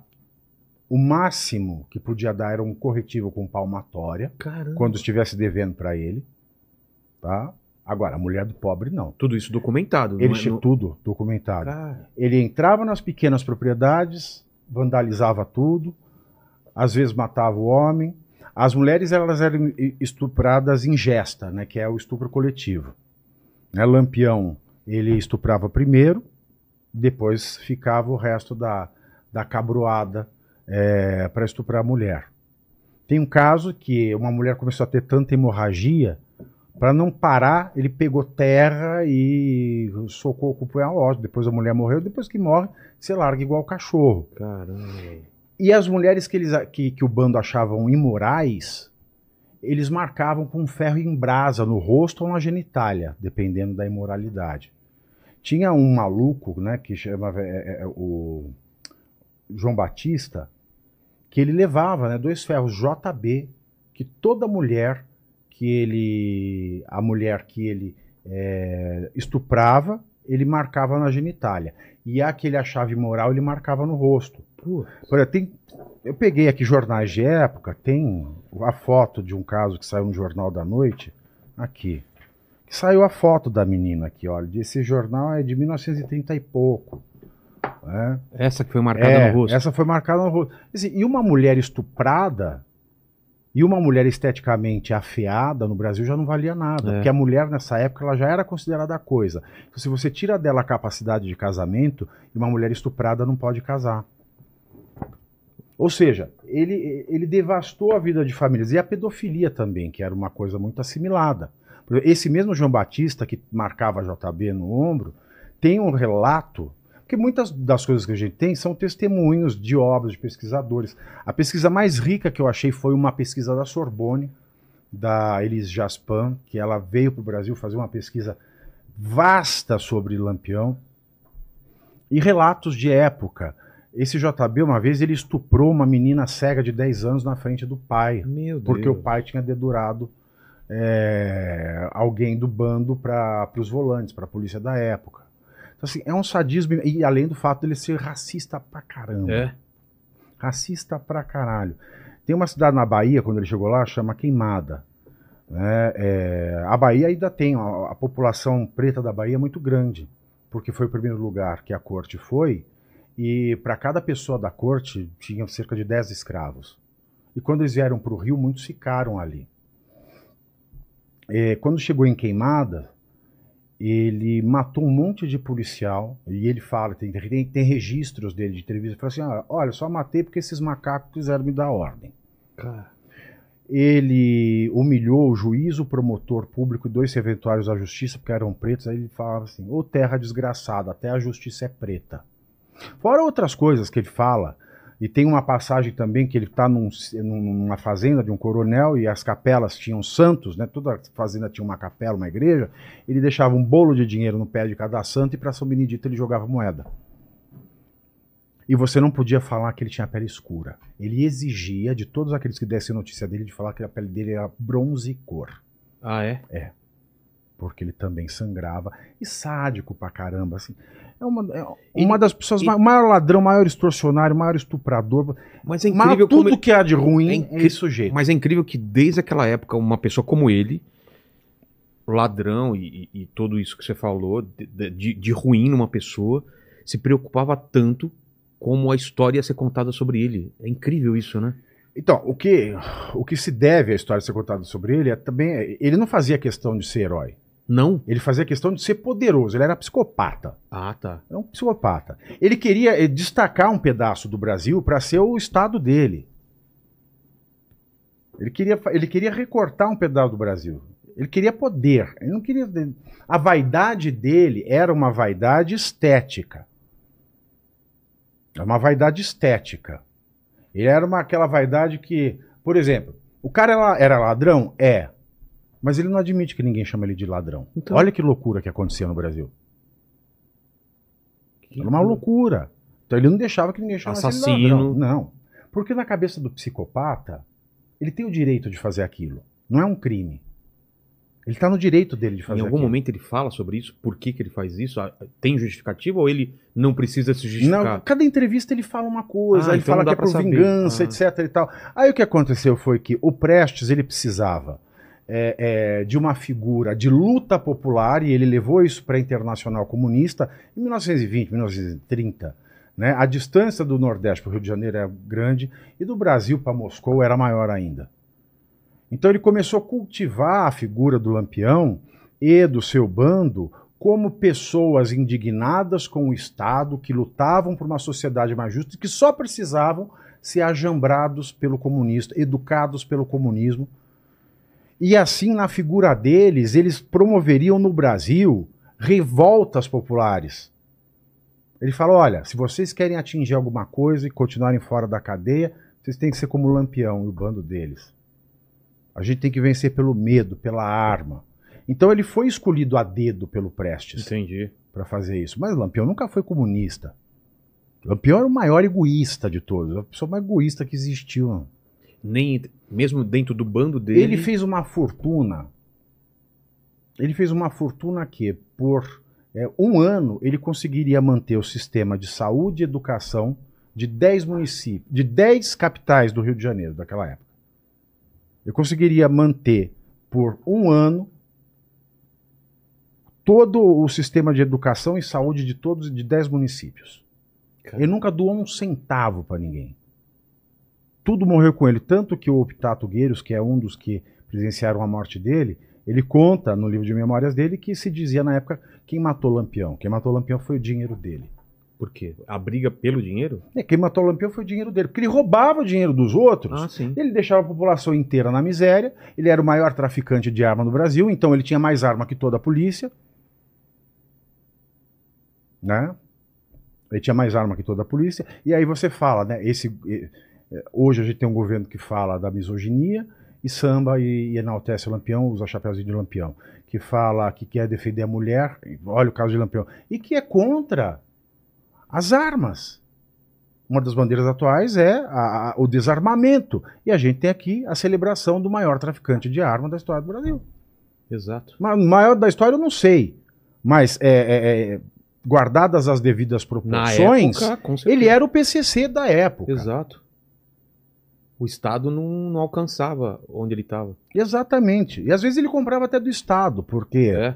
E a, imagina um rincão do Brasil naquela época, e a figura da Maria Bonita? que era feia. é, que era Qual que é a feia. história Maria Bonita dela? é uma, histó- é uma mulher feia. Ela também foi. é, Maria Bonita nunca foi chamada de Maria Bonita. Ah, não? Não. Ela passou a ser chamada de Maria Bonita depois que ela morreu. Porque é uma parte dessa semiótica, da construção desse personagem pelo comunismo. Quando o... ia sair um documentário sobre Lampião, o governo Vargas proibiu. Ao mesmo tempo, ele proibiu é, um filme que foi rodado com base num romance do Afrânio Peixoto, que chamava-se Maria Bonita. Era uma mulher muito bonita do sertão e que sofria com isso. Porque ela, assim, enfim, é uma história de uma mulher chamada Maria Bonita que não tem nada a ver com o Lampião. E esses filmes eles iam estrear um dia um, outro dia o outro. E os dois foram proibidos. Porque para ajudar ainda, na mesma lista que o Vargas colocou o Prestes como inimigo do Brasil, ele colocou o Lampião. Então aí você já coloca os dois. Quando as pessoas pensam binário, É. então fi- parece que ficou tudo a mesma coisa. E a imprensa carioca começou a chamar a mulher de Lampião e Maria Bonita, fazendo referência ao filme do Alfredo Peixoto. Ah, por causa disso, então. Exatamente. Exatamente. E, e a função dela no, no bando, qual que era? Ela tinha Ela era a algum primeira tipo de po- dama. Ela era a ela primeira tinha o dama. Ela tinha o poder de influenciar o marido, comprar joias. Que loucura, né? A primeira dama do cangaço, ela só servia para influenciar o marido e gastar o dinheiro que o marido roubava dos outros. Você tá fazendo algum. Não, Ah, tá. é a história real. Entendi, entendi. A única revolução que ela fez foi fazer Lampião admitir o corte de Joãozinho. É mesmo? Porque antes ele achava imoral. Ah, tá. Então ela tem essa Foi importância. a única coisa que ela fez pelas mulheres foi. Não. Mas ela, Você como pode símbolo cortar feminista, Joãozinho. então é só isso que ela Nada, você, ela, elas todas sabiam das- dos estupros coletivos. Todas viam a pedofilia acontecendo. Nenhuma mulher pegava em arma. Só Não? a Dadá, só a mulher do Curisco, Tá. que foi estuprada por ele quando ela tinha 12 anos, quase morreu. Depois, a única mulher que pegava em armas era a Dadá. As outras mulheres viviam desgraçadamente como qualquer outra mulher, Entendi. lavando, etc e tal. E a Maria Bonita, é claro, que ela era, ela dormia com o chefe, então Mas ele também estuprava. Sim, claro. Sim. Não, existia sororidade, Entendi. essa coisa do feminismo, né? É, mexeu com uma, mexeu com todas. Ninguém solta a mão de ninguém. E ele morre por quê? Tanto que, olha Ah. que, ó, como é que vai falar de feminismo? Quando um cangaceiro morria, a mulher ela era abandonada, igual cachorro na beira da estrada. A mulher dele? A se um cangaceiro do, do bando Sei, morre, a mulher fica sem dono, entendi. ela era abandonada, igual abandona cachorro na estrada, a não ser que alguém se interesse por ela. E se esse alguém que se interesse por ela, ela tem que, ela tem que virar objeto dele. Entendi. Ela não é uma escolha mútua. Então o cara morreu, ela ficou sem dono. Ficou sem dono, vamos abandonar na estrada. Ah, não, mas tem alguém que quer. Ah, então ela fica. Porque ela cozinha, ela costura. Ela Entendi. entendeu? Que absurdo. E ele, e ele morre por quê? Você fa- Você falou que foi por causa do dinheiro, mas em que. Em 1938, né, numa perse- ele, Uma emboscada? ele, tá- ele, tá, ele já está saindo do Nordeste. O mais provável é que ele, porque ele fez um, um, um recolhe né, do dinheiro que ele, que ele fazia com agiotagem. Porque ele colocava na mão dos coiteiros, que eram pequenos proprietários, médios proprietários aspirantes a coronel, a guarda do ouro, do dinheiro roubado, de tudo, e eles aplicavam em agiotagem para fazer render mais. Ah, Então ele fez uma coleta de tudo que ele tinha com todo mundo. E aí ele fez uma rota estranha, chamou só parte do grupo e ele ia se estabelecer em Minas, porque ele falou aqui eu já limpei tudo que eu tinha que limpar. Vou pra outro lugar. Aí ele ia para Minas Gerais. Em Grota do Angico, onde eles pararam. E ele carregava todo aquele dinheiro, e to- todo o ouro, tudo era estava sendo Ah, carregado com eles. Tudo. Ele estava carregando todo o recolhe que ele fez. Aí, um belo dia, a população né, que estava recebendo armas para ajudar na caça ao lampião é, matou e degolou todo mundo que estava na Grota do Angico. E, é claro, levaram dinheiro. Entendi. E por que isso não aconteceu antes? Porque o- por causa do dinheiro que estava lá, você acha que isso foi uma, uma outra, um outro tipo de ânimo pro pessoal? Olha, a motivação, a gente sabe, a revolta. É. Né? A população até então não tinha arma suficiente. Vai Quando caçar teve, lampião como? é, Aí você imagina o coiteiro, que é o cara que ganhou dinheiro com o lampião, e depois do recolhe ele ficou sem nada. Pô, o lampião vai embora, eu passei a minha vida sendo acesso para o crime, e eu vou fazer o quê? entendi.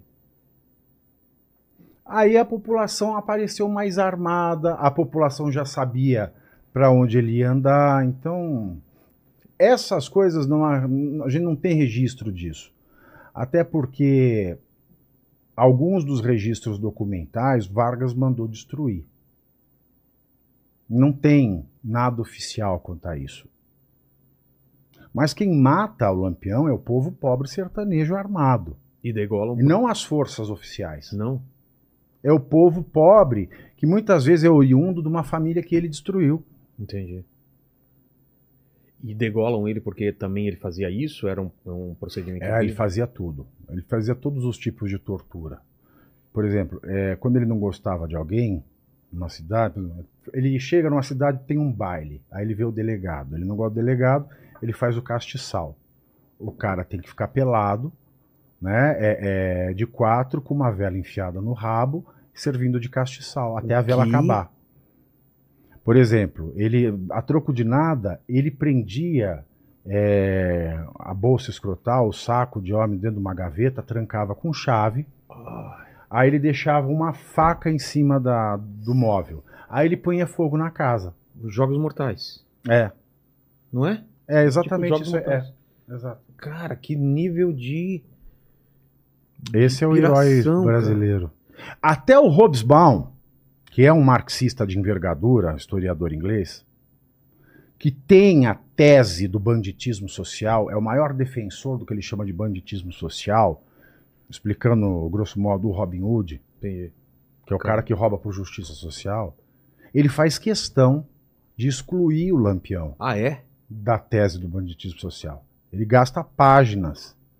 É, é impossível enquadrar é, Lampião em qualquer categoria que justifique é, é, um aspecto de luta social. E eu trago aqui também, claro, a pesquisa do, do, do Hobsbawm. E a recepção como foi? Então você falou que a esquerda odiou. Claro, eles falam assim, não, livro do bolsonarista. Ah, um livro do, é um livro escrito por uma visão de mundo fascista. Entendi. Aí, aí, e claro, né, deixa eles que se ardam, porque há três semanas é o mais vendido do Brasil. Eu fiz um lançamento aqui em São Paulo, fiquei em estado de choque. Você não esperava. Você esperava que ia ser um sucesso, mas não tanto. 5 mil pessoas. Caramba. Eu assinei 2 mil livros, só não assinei mais porque acabou, não tinha mais. Assinou o meu, hein? Vou Depois. assinar, eu tirei, vou É. assinar. E acabou e assinei 2 mil livros. Pa- Parecia o 8 de janeiro, só que na porta da livraria, ali no Museu Nacional. doideira. É. muito louco. Eu fiquei em estado de choque. E eu fui para Porto Alegre sábado agora, a mesma coisa. Eu assinei menos lá em Porto porque acabou também, 700 livros. Muita gente foi embora sem comprar, mas eu Poxa. fiquei até às 10 da noite. Em São Paulo eu fiquei até às duas e meia da manhã. Que absurdo. Mas é muita gente. Aí na Amazon tá em primeiro a três semanas, na lista da Veja é a segunda semana. Semana passada era o terceiro, né? Tá que lá subindo. computa. Hoje já é o primeiro. Na lista da Veja e também na lista da Publisher News, que computa as, as livrarias de, de rua. E eu imagino que, que o samba enredo dessa escola do Lampião era enaltecendo, não tinha nada de. É, Ou falava alguma então, coisa. é o seguinte, aí eu falei isso no Pânico, eu contei essa história no Pânico quando saiu a, o resultado das campeãs. Aí demorou 40 dias pra militância pensar no que responder. Aí dali 40 dias Saiu a resposta. sai, sai, sai sempre uma matéria, sempre alguma coisa da UOL, dessas porcaria. né? Aí fala assim: Pavinato promove fake news ao dizer que Imperatriz Leopoldinense enalteceu Lampião. Na verdade, ela era é, uma comemoração à literatura de cordel que contava a história da desgraça de Lampião que não era querido por Deus nem pelo diabo. Aí eu fui ver o São Birredo, peguei É, os cordéis, porque eu já tinha pesquisa feita. Eu falei, olha, o cordel é esse misturado com esse. Apesar de mostrar que ele não foi querido por Deus nem pelo diabo, esses cordéis são uma celebração à bravura de Lampião. E um deles, ele é salvo e vai para o céu com as bênçãos da Virgem Maria e Padre Cícero. Nossa. Porque eles ficam pensando numa resposta, mas eu já estou lá na frente. Entendi. Eu não escrevo nada antes de ter lido tudo a respeito de uma coisa. Eu não ponho no papel. É uma- um compromisso, é uma responsabilidade muito grande. E no mais, senhores, o último carro alegórico era a filha do Lampião sentada, que ainda está viva, e o carro alegórico era a cabeça do Lampião coroada. Agora, que tipo de crítica é essa? É. Como termina a história, né? Pois é, Pois. pois é. E agora vamos falar então tua carreira como advogado e aí como que vem essa virada? O que que acontece de lá pra cá? A virada aconteceu quando eu perdi a virgindade. Né? É Foi a minha mesmo? primeira virada. Foi a primeira. Eu fui advogado a vida inteira. Tá rindo por quê? Eu fobia, certo. hein? certo. E a segunda Alguém tem virada? café? Alguém tem café? Café temos. Já pedi Café, dois aqui café. pra mim, mais um aqui. Tá, nossa, tô olhando aqui, eu preciso pra Moca. Quanto tempo é daqui na Moca? Meia Três hora? horas? Não, uns 40 minutos?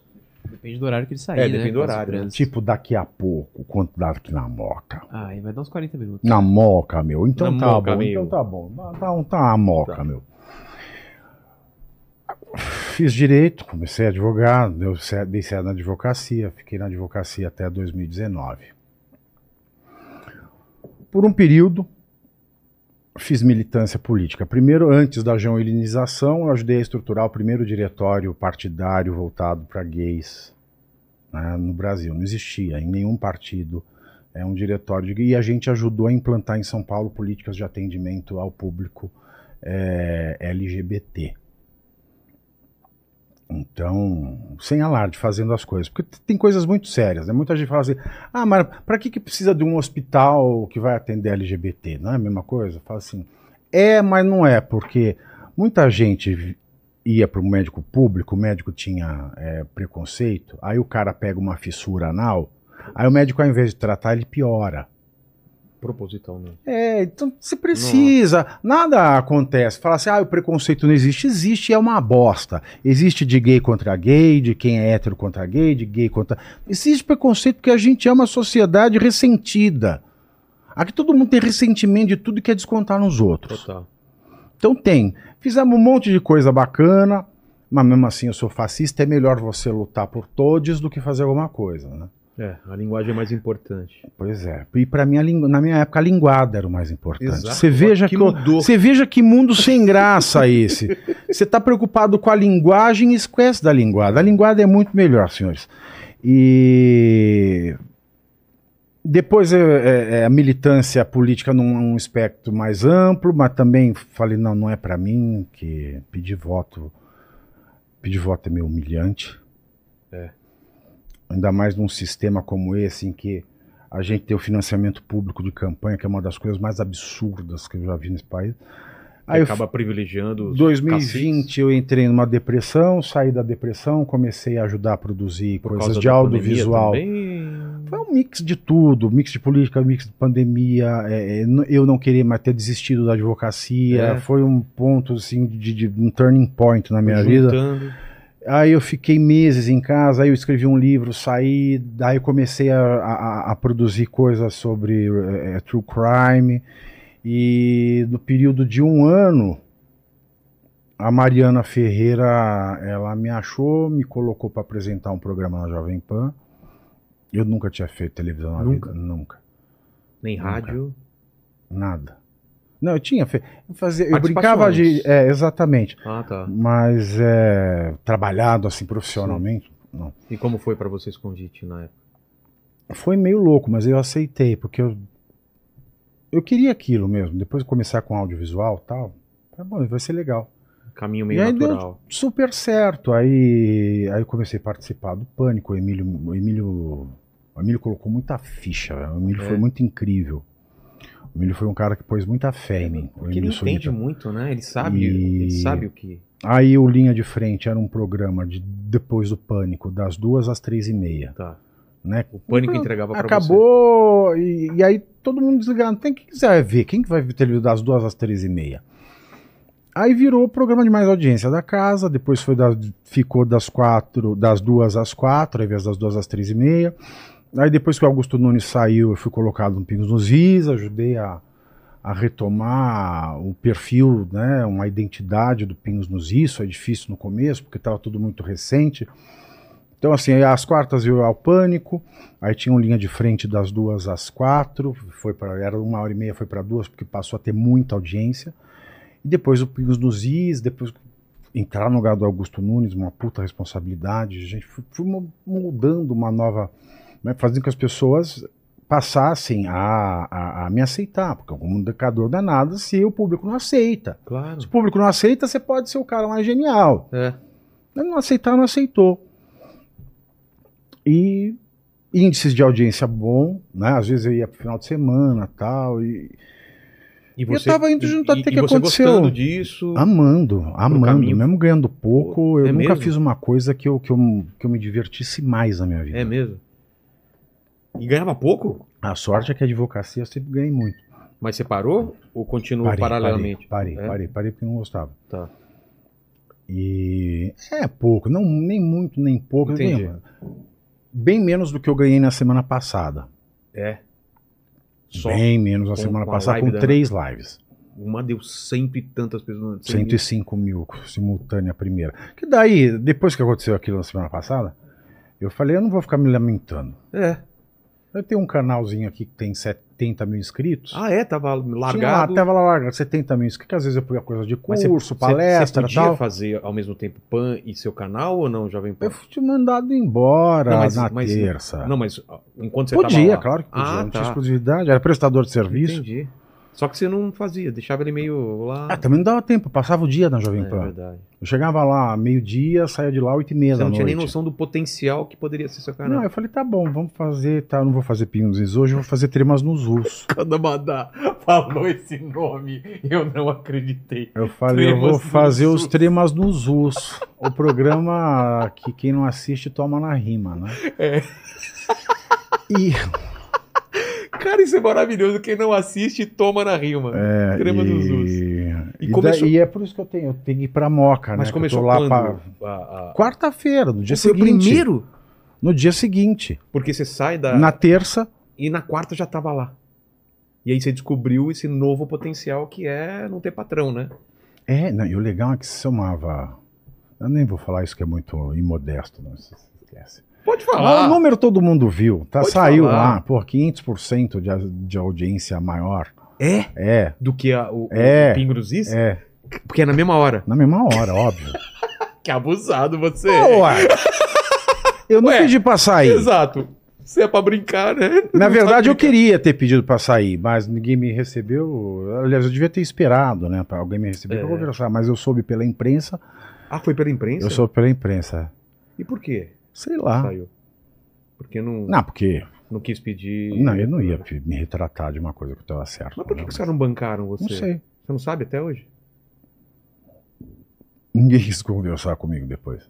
Então, ah, você não tem nem a resposta. Por quê? Foi? Não, mas não quero saber. Foi que eu. É, agora já. Acabou. É Martinez, talvez eu deveria. Eu- Eu deveria ter sido mais humilde, sentado, esperado, aguardado, mas. Te Enfim. ofereceram isso? As coisas no. O quê? Não, um não, não, não, não, eu devia ter esperado alguém sair para eu conversar com Ah, alguém. Eu devia ter sentado, esper- esperado alguém sair do corredor para perguntar: olha, é o seguinte, não dá certo, tudo bem, vamos sair aqui, ó. Não, Não- quero falar nada, eu não quero. Sou fã da Jovem Pan desde a infância. O Tutinho é um cara genial, cara. Ele, Ah, é, muito- é, mas é um cara que pensa à frente do tempo dele, pensa umas, a cabeça dele funciona de uma maneira, velho. Ele tem umas ideias assim que você fala assim, puta que eu pariu. Então eu assim, eu quero sair bem daqui, até porque ninguém me conheceria desse jeito. Exato. Bom, aí foi todo aquele. Muita gratidão, muita gratidão. E aí veio a surpresa. Eu falei, tá, eu não vou publicar nada, não vou falar nada tal. Aí vem umas notas, você começa a sair nota na folha, começa a sair. Aí eu falei, ah. Vou ter que me posicionar. E aí? Aí foi, aí no dia seguinte foi Trimas dos Us e estamos aí. Nos E a, dos a Us. ideia é o que daqui pra frente? Além do trema dos us. Nos us. Pois é, agora tem um projeto, mas tá com NDA, eu não posso falar nada no canal. Entendi. Né? Mas você volta aqui pra falar sobre. Volto, claro, prometo. Então. Prometo. Acredito que em novembro. É, já tá em pé. Livros, o do ano que vem eu tô melhorando o que seria o desse ano. Pra, Ah, entendi. É, exatamente. que Corra que o fascista vem aí. E eu acho que faltou falar essa coisa do gay de direita, por que, que não, não pode ter gay na direita, porque não pode ter pre, não, não pode ter preto de direita, porque tem esse monopólio da esquerda em relação a isso. Porque a esquerda se tornou uma seita. Se tornou uma seita e, de fato, a gente vem de um período, muito embora não exista o preconceito estrutural, existe muito preconceito. Entendi. Então, mais o gay que até o próprio preto. né? O gay, ser gay era doença até 1990. Depois que ele deixa de ser doença, ele ainda é o aidético da- do câncer gay. Então, o gay ele só passa a ser assimilado como, como uma pessoa, tão pessoa quanto, a qualquer, quanto qualquer outra, ali no, no, no começo, na primeira década agora do século XXI. É muito recente isso. É. Então tem muito ressentimento. Tem muito ressentimento. E os únicos movimentos políticos que fingiram se preocupar com a causa foram os movimentos de esquerda, que nunca fizeram nada. Mas Atrapalhar, eles atrapalham. na Mas hora. aí eles falam, não, tem que falar todos, porque a partir do momento que a gente falar todos, é, é, é, tudo está resolvides. Aí você levanta e fala, caguei pra isso, e fala, então você não é gay. Exatamente. Você é um gay de direita. É, exatamente. Porque se você discorda, você rompe a seita. É. Infelizmente, isso não é um movimento político, é um movimento religioso. Mas o que eu acho mais estranho que acontece com os pretos e com os gays é um hétero ou um, ou um- um branco, ele, ele que combate, que se diz combater, diz combater o racismo e, e, ah, o- os atos contra os, os gays, ele não tem problema nenhum em ser é, preconceituoso com os gays e preconceituoso com os pretos nessa hora. Ele tem o direito de cha- chamar o cara de capitão do mato, Pois tem é. direito de falar que você é. Você pensou o que, é isso aí? É- ah, Então- ah, não, você pode, porque isso aí já foi julgado, já transitou julgado, aliás, O quê? do Ciro Gomes. É. É. Então, cara, como que. Ele, na verdade, ele é racista, ele tem preconceito contra homossexuais. E ele espera aparecer um cara de direita para poder despejar isso, que é. que ele tem essa vontade, é, mas ele, ele tem um discurso contrário, cara. É uma- Exatamente. E, to- e- e a esquerda não vê isso como problema. Não, não, não. Ser gay de direita é romper a hipocrisia. Ser gay de direita é fugir de uma seita. Ser gay de direita é, aos olhos de quem ainda está dentro dela, ser o pecador, ser o problema, É. ser o infeliz, Mas- ser a ovelha negra. Qual é o ponto que dizem que é incongruente você ser gay e de direita? Qual é o ponto que pega? Qual o discurso? Nenhum. Só o, o discurso da incompreensão do que é direita. Porque tem muita gente. As pessoas no Brasil, eles- fizeram uma mistura inadvertida de direita com evangelismo. São duas coisas que não tem nada a ver. Nada a ver. Então, como a, a, a religião se misturou com essa questão, que antes o catolicismo lá com o movimento da teologia da libertação É. se misturou com a esquerda. Exato. Aí depois, a, com, com um certo ponto, foi enfraquecendo e os evangélicos foram aumentando de, de, de número e Importância. aí eles começaram a se projetar na, na, na política E aí se misturou, né? Se misturou com essa questão de direita. Então, é difícil isso, porque são conceitos contaminados. Não dá mais para você falar direita e esquerda hoje. É. Isso é um conceito pós-Guerra Fria. Um conceito pós-Guerra Fria Perde o sentido. é pós-guerra. É o conceito, aliás, é o conceito de Guerra Fria. No pós-Guerra? Fria começa a perder sentido. Sabe, é um conceito que começa a se esfacelar com a queda do muro de Berlim. É, a luta contra o comunismo ele perde E como é mais fácil, como o mundo, o número de imbecis é muito maior que o número de letrados, é mais fácil você trabalhar com conceitos binários, porque é assim em toda a história da humanidade. É. Né? É o bem e o mal. É a eles. direita e a esquerda. Então, conceito binário é garantia do sucesso. E você não tá nem aí com isso. Não. Ou, ou- ou em algum momento isso te pega. Ess- Essas críticas ou esse, esse tipo de ataque. Não, ninguém Nunca. paga minhas contas. Exato.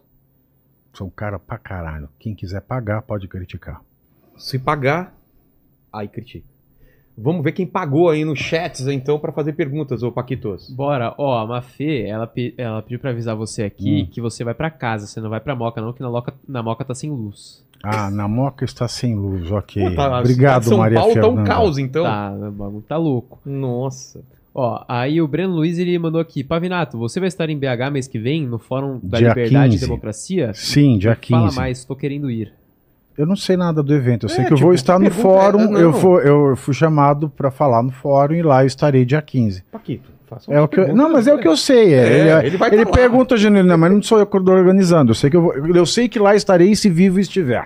Exato. Ó, o Léo Lemos fez uma que eu acho que você já respondeu, mas ele mandou aqui. Que Deus te abençoe, Pavinato. Amém. Pense em se candidatar, precisamos Não. de mais guerreiros na política. Aí o Daniel Botezelli mandou aqui. Pavinato, você é uma luz para muitos. Acredito é, na vida pós-morte do nosso Deus, no- é, novo céu e nova terra. Sei que gays estarão lá também. Irmão, você vê as minorias abrindo os olhos no futuro ou sempre estarão presas na esquerda? Não, não vejo ninguém abrindo o olho. Como é que vai, vai abrir o olho como? Você, você tem Se existe um. é Realmente. pessimista em relação a isso. Vai Ué, piorar. Só existe uma solução para que as pessoas saibam: saber. Para você saber, você tem que buscar saber. E não só buscar saber também, às vezes aprender como buscar saber. Isso a gente já fala com educação. Ah, educação, chavão, tão batido. É, mas não tem. Então, quando você não tem educação nunca, e educação é um problema de sempre, você fala que é a resposta sempre, mas ninguém nunca faz nada. É. Aí chega um momento e fala, ah, educação, tão chavão, tão clichê. Fala, Óbvio, ninguém nunca parou para realizar a educação, então, sem educação, o que aparece, o que não vai acontecer nesse país, nesse país tão cedo, o nosso presidente viu mais o presidente da Argentina do que o ministro da Educação. Então, não, não vejo. Ó, e o Gladson, ele mandou aqui. Em primeiro lugar, quero dizer que estou é, viciado neste canal. Em segundo, quero dizer ao Pavinato que Hum. amo ele e admiro é, muito por sua inteligência. Pavi, quero saber, na sua opinião, se a pessoa nasce ou escolhe ser gay. Nasce. Eu vou falar da minha experiência. A minha experiência. Nasce. Responde pra mim, criança dos anos 80, ultracatólica, rezava pra Deus toda noite, assim, não, não quero morrer de AIDS, porque era pegar. Ah, eu escolhi. Você escolheu a, Não a tem, coisa não mais sei. difícil. Escolha. É, é assim, e você descobre no- quando, quando você entra na puberdade. Você descobre, você tem ereção por quem?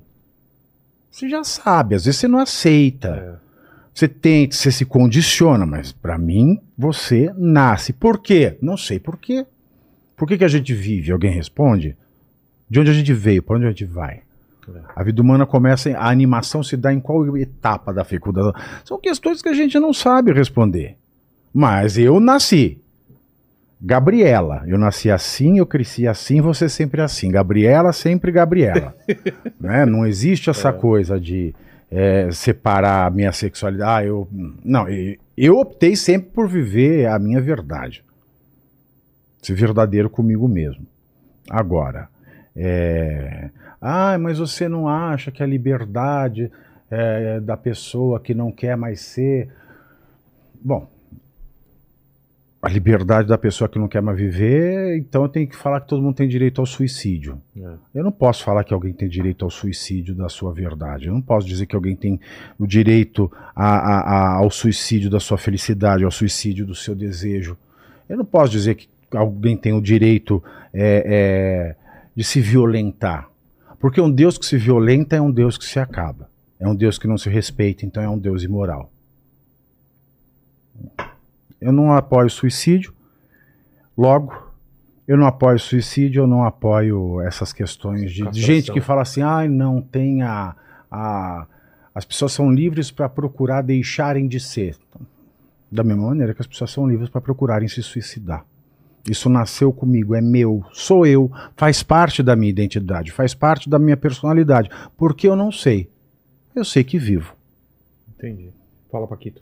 Ó, o Rafael Barlatti, ele mandou aqui, Pavinato, mesmo tendo várias decisões absurdas e ao meu ver inconstitucionais, Hum. você acredita que haverá um momento em que o STF cruzará a linha e haverá um ponto de não retorno? Passo. Eu sei por quê.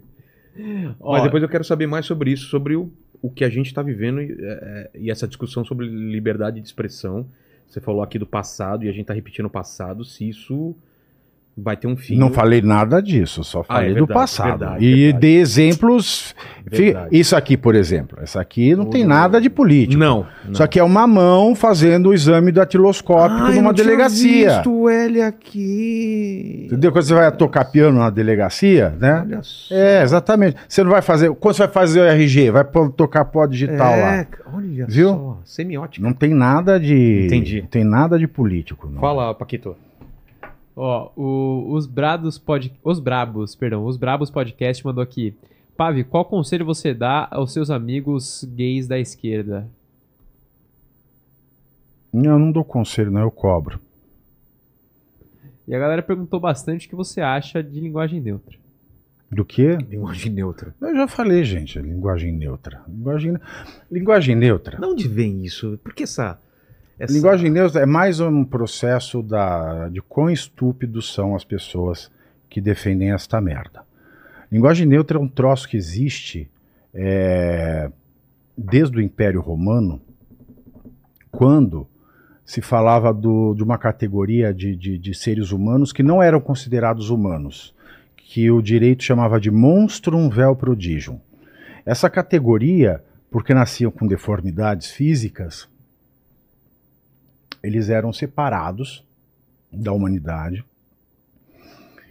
e eram tratados é, de uma maneira é, é, subhumana, porque não tinham forma Quase um perfeita animal. humana. E para eles existiam é, artigos e forma de se referir que sai do masculino e do feminino. Ah, é? É. Depois essa técnica de linguagem neutra, ela se repete de uma certa forma na construção de uma linguagem para se referir ao judeu no Terceiro Reich. Chamado de ratos, né? Não só ratos, e também toda uma forma de exclusão Ah, é? da humanidade que você não tem mais o masculino e o feminino, você tem o judeu. Entendi. Uma outra coisa. É, é, é o neutro, não é, não é ser humano. Mas tinham vários desenhos retratando eles como os ratos, né? Como- Tem muita, tem muita coisa. É, é- é, exterminados, te- é terrível. É. E quando você fala em linguagem neutra, com a justificativa estúpida de subverter o idioma, porque isso não vai fazer alguém parar de apanhar na rua, Não. isso não vai fazer Lâmpada ninguém parar de morrer é, é lampadada. por preconceito, isso não vai resolver o problema do preconceito. Isso serve para nada. E porque não serve para nada é importante. Porque se um dia a militância resolver o problema do preconceito, eles não precisam mais ter essa seita. Entendi. Porque a seita ela só é necessária quando você coloca. Essa é uma técnica de seita que eu estudei é, para minha tese de doutorado, né, que é a questão da, da, da capacidade jurídica do fanático religioso. Então toda a seita fala assim: dentro da seita você é seguro, aceito, feliz. Fora da seita ninguém te aceita. Fora da seita a sua vida é uma desgraça. Aqui a gente fala todos, ó. Lá eles não falam todos, eles não respeitam quem eles não impõem, o homem e a mulher, o masculino e o feminino. Então você cria problemas inúteis que não são problemas, por isso são inúteis, cuja resolução, mesmo que atingida, ah, consegui a lei, vai até a linguagem neutra, não muda em nada a vida dessas Não. pessoas. Por quê? Se eles conseguem algum avanço, eles são vitoriosos, mas não resolveram o problema. Então eles conseguem manter o pessoal na seita. E a linguagem neutra, então, ela é uma reedição com essa roupagem do amor venceu, desse amor estranho amor, um filme com Xuxa Meneghel, Vera Fischer, Iris Bruzi, eh, Tarcísio Meira e Mauro Mendonça, grande sucesso de bilheteria, filme de Walter Cury, mas que não pode ser mais exibido no Brasil porque uma das atrizes eh, comprou os direitos Exato. aqui. Esse amor estranho amor, dentro desse amor estranho amor, é, é- é esta linguagem de desumanização do Império Romano e do próprio nazismo com a roupagem desse amor estranho amor que venceu no Brasil. Entendi. Caramba, não tinha não sabia dessa relação e aí é muito mais Tem um assustador. filólogo judeu que ficou preso em campo de concentração, chama Viktor Kempler. Ele tem uma obra muito interessante, chama Língua Terti Imperi, que ele fala dessa subversão Ah, idiomática é? para a categorização judaica. Para ajudar o É muito interessante, é. É, porque em vez de você juntar, você separa mais ainda. Você Exato. afasta mais ainda. E cria essa guerra. Fala, o, o Elo.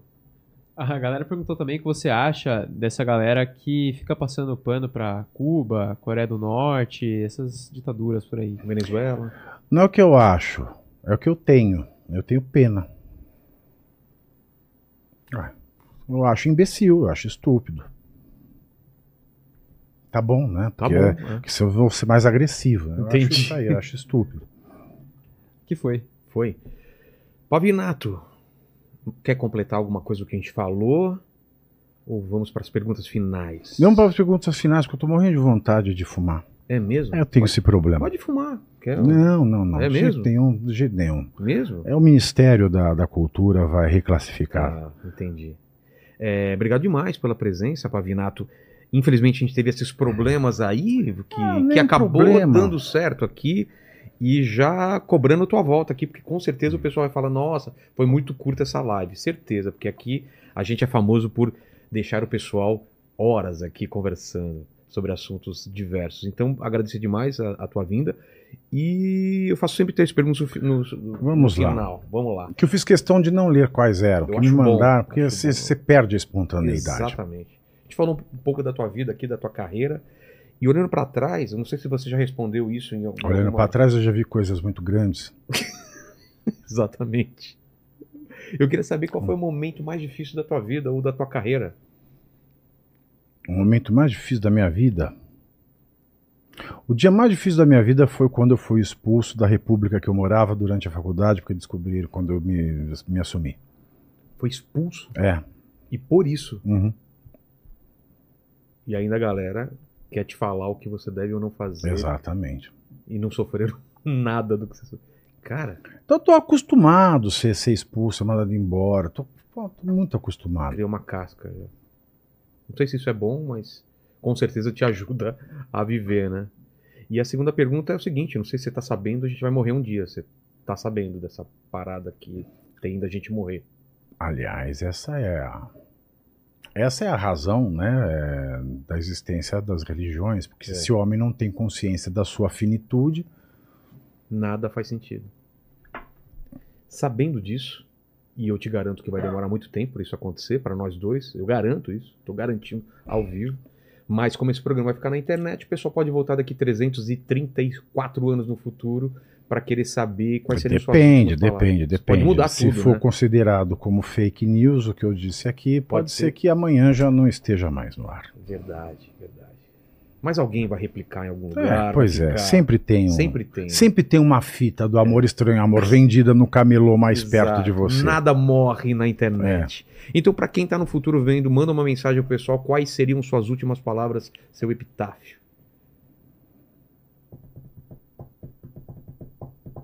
Nossa, se eu falar com gente que não existe Isso é igual defensor de direito do, do meio ambiente, né? Aí, eu, protegendo as gerações futuras. Eu Você falo não assim, "Ah, o direito só existe para a geração presente. A perso... O direito se goza com a personalidade jurídica, é, que, que ela surge no direito do nascimento com vida. Eu falo de direito de gerações futuras, então vamos falar com quem não existe. Olá, você que não existe. Ainda, né? Que vai. Saiba que você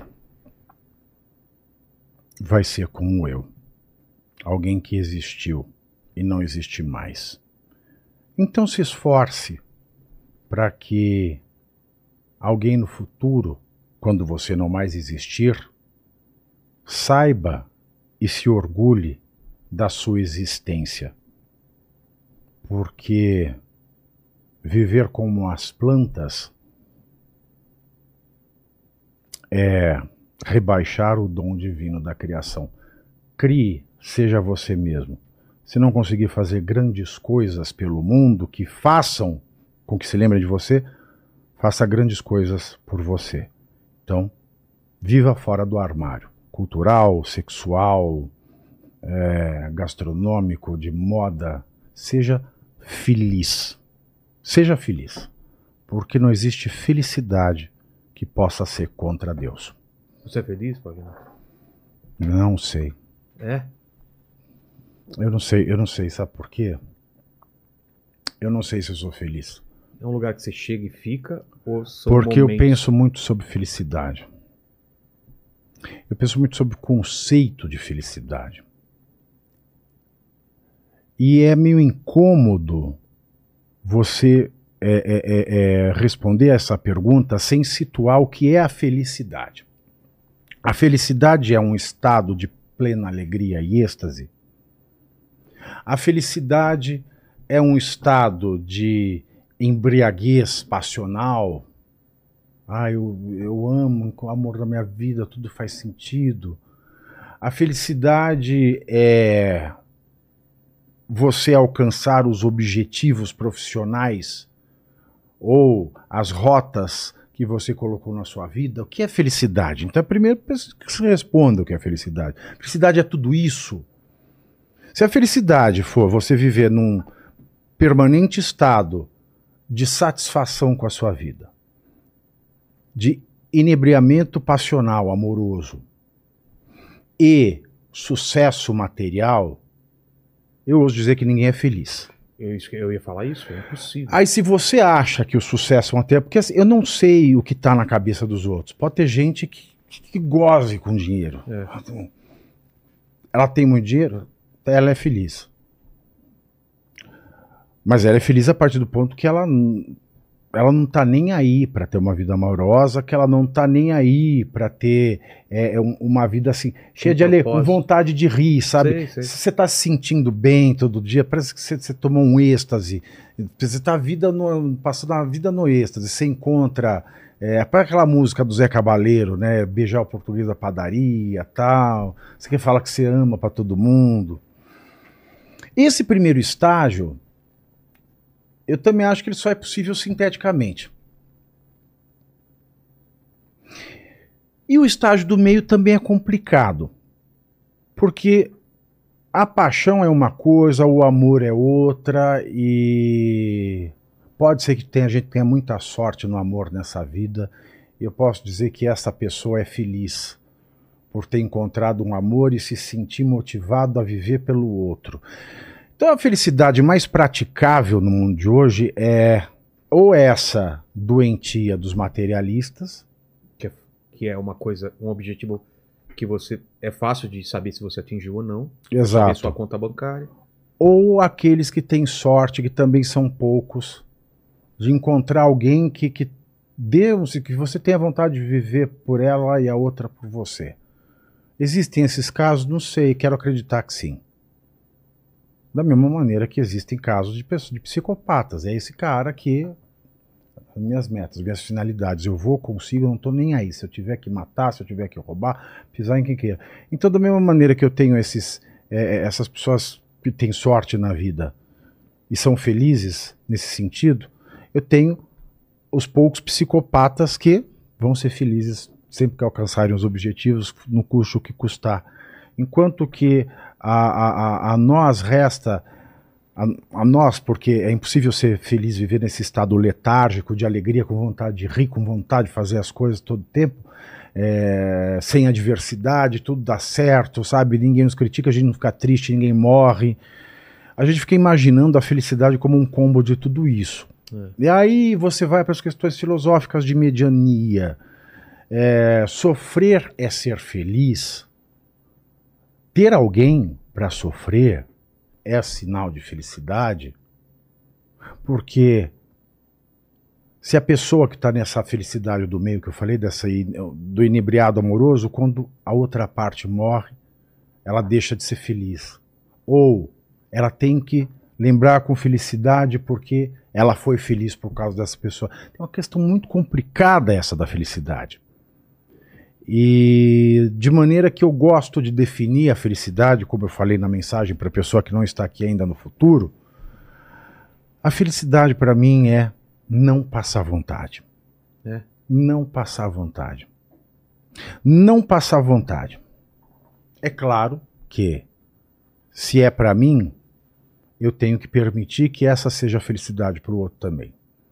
Então, enquanto ninguém passa vontade, todo mundo é feliz. Não só passa vontade de comer, de beber, sabe? Mas também de dar, de comer, de beber. Viajar. Mas também de viajar, mas também de conhecer lugares, de fazer coisas. A gente não pode passar vontade. Então, se eu for pensar nesse conceito de passar vontade, eu sou uma pessoa feliz, porque eu não passo vontade. Entendi. E é claro, se eu tenho que reconhecer o outro também o direito de não passar vontade, eu tenho que é, ser responsável com as minhas vontades. A minha vontade não pode ferir o outro, ela não pode matar o desejo do outro, ela não pode é, é, se impor sobre o desejo. Isso requer maturidade, porque às vezes, ah, eu tenho vontade de dar pro Cauan Raymond. Tá, mas ele não quer me comer. Então você é infeliz o resto da vida? Não. Aí isso requer maturidade, entendeu? Por que você tá rindo, Fabi? Porque você também tem essa vontade, né? Óbvio, quem não tem? O Paquito, Quem não tem, o Paquito, mente. O Paquito tá, tá com Quem não vontade. tem, mente. Até o Paquito. Até eu, tranquilamente. Tá. Até eu. E a terceira pergunta é: qual é a sua dúvida no momento? O que, que, você, que, que você perde algum tempo pensando sobre um questionamento que você se faz? Divide com a gente. Pô, mas aí é um Deve ter muito, monte. mas escolhe um deles agora. Ai, tem tantos para escolher. Quem nasceu primeiro? O ovo ou a galinha? Tem uma, uma opinião sobre? Não tem uma, nenhuma pista. As duas, que, as, du- as duas questões. Você vem o ovo primeiro. Eu acho que essa é a questão mais perturbadora da existência diz? humana. talvez se tiver máquina Ou porque tempo. uma pessoa tão polivalente como o seu Madruga vive na Pindaíba. Eu prefiro essa pergunta, que é maravilhosa. Que é o personagem mais complexo da teledramaturgia Exa- mundial. Também acho. Ele foi tudo, ele sabe tudo. Está sempre na merda. Ou por que, que a dona Florinda, morando no cortiço, chama o outro de gentalha? Enfim, são questões que eu vou morrer sem saber a Morrer com resposta. isso, né? Que respondam nos comentários, por favor. Obrigado demais mais uma vez, Pavinato. Aqui, ó, mostra o os livros dele, que ele vai deixar assinado pra mim aqui depois. É, e prometeu voltar, então vamos já marcar, ô Fabi, né? Um novo papo. E Paquito, é contigo agora, hein? Bora lá, galera. Você chegou aqui até agora, não deu seu like ainda, está moscando, então dá um like aí, se inscreve no canal, ativa o sininho pra não perder nenhuma live. E se você chegou até aqui, pra você provar pra gente que chegou Ah, até aqui. Pera aí, suspense. O que, que o pessoal escreve nos comentários pra provar que chegou até o final? Ah, Quero me ver. manda nudes, eu vou passar o número, Ele vai mandar mesmo. eu vou saber. A Exato. gente já fez isso e, e aconteceu mesmo. É, aconteceu Eu- eu mesmo. A gente prefiro pediu não- não nudes de pro, pro, pro Paquito e mandaram E mesmo. mandaram. Até hoje estão mandando lá. Eretos. Eretos e não eretos. Ah, é? Tem de todos os sabores. Entendi. então, Possíveis e imagináveis. Mas aí eu ia falar pra galera comentar aqui, pra gente saber que chegou até o final aqui, Maria Feia. Escrevam nos comentários, então, Maria Feia, que a gente sabe que você sabe, que a gente sabe que você sabe. Obrigado demais, Pavinato. Desculpa De pelos problemas técnicos, mas ó, a internet durou até o final da live. Durou hein? até o Mas eu final. falei, a hora que Você eu falei vê- que ela vai, ela vai. Cara, quando você fez a oração aí, Não conta, tá bom. tá bom? Fechou. Até Obrigado. mais. Beijo no cotovelo, tchau, fiquem com Deus.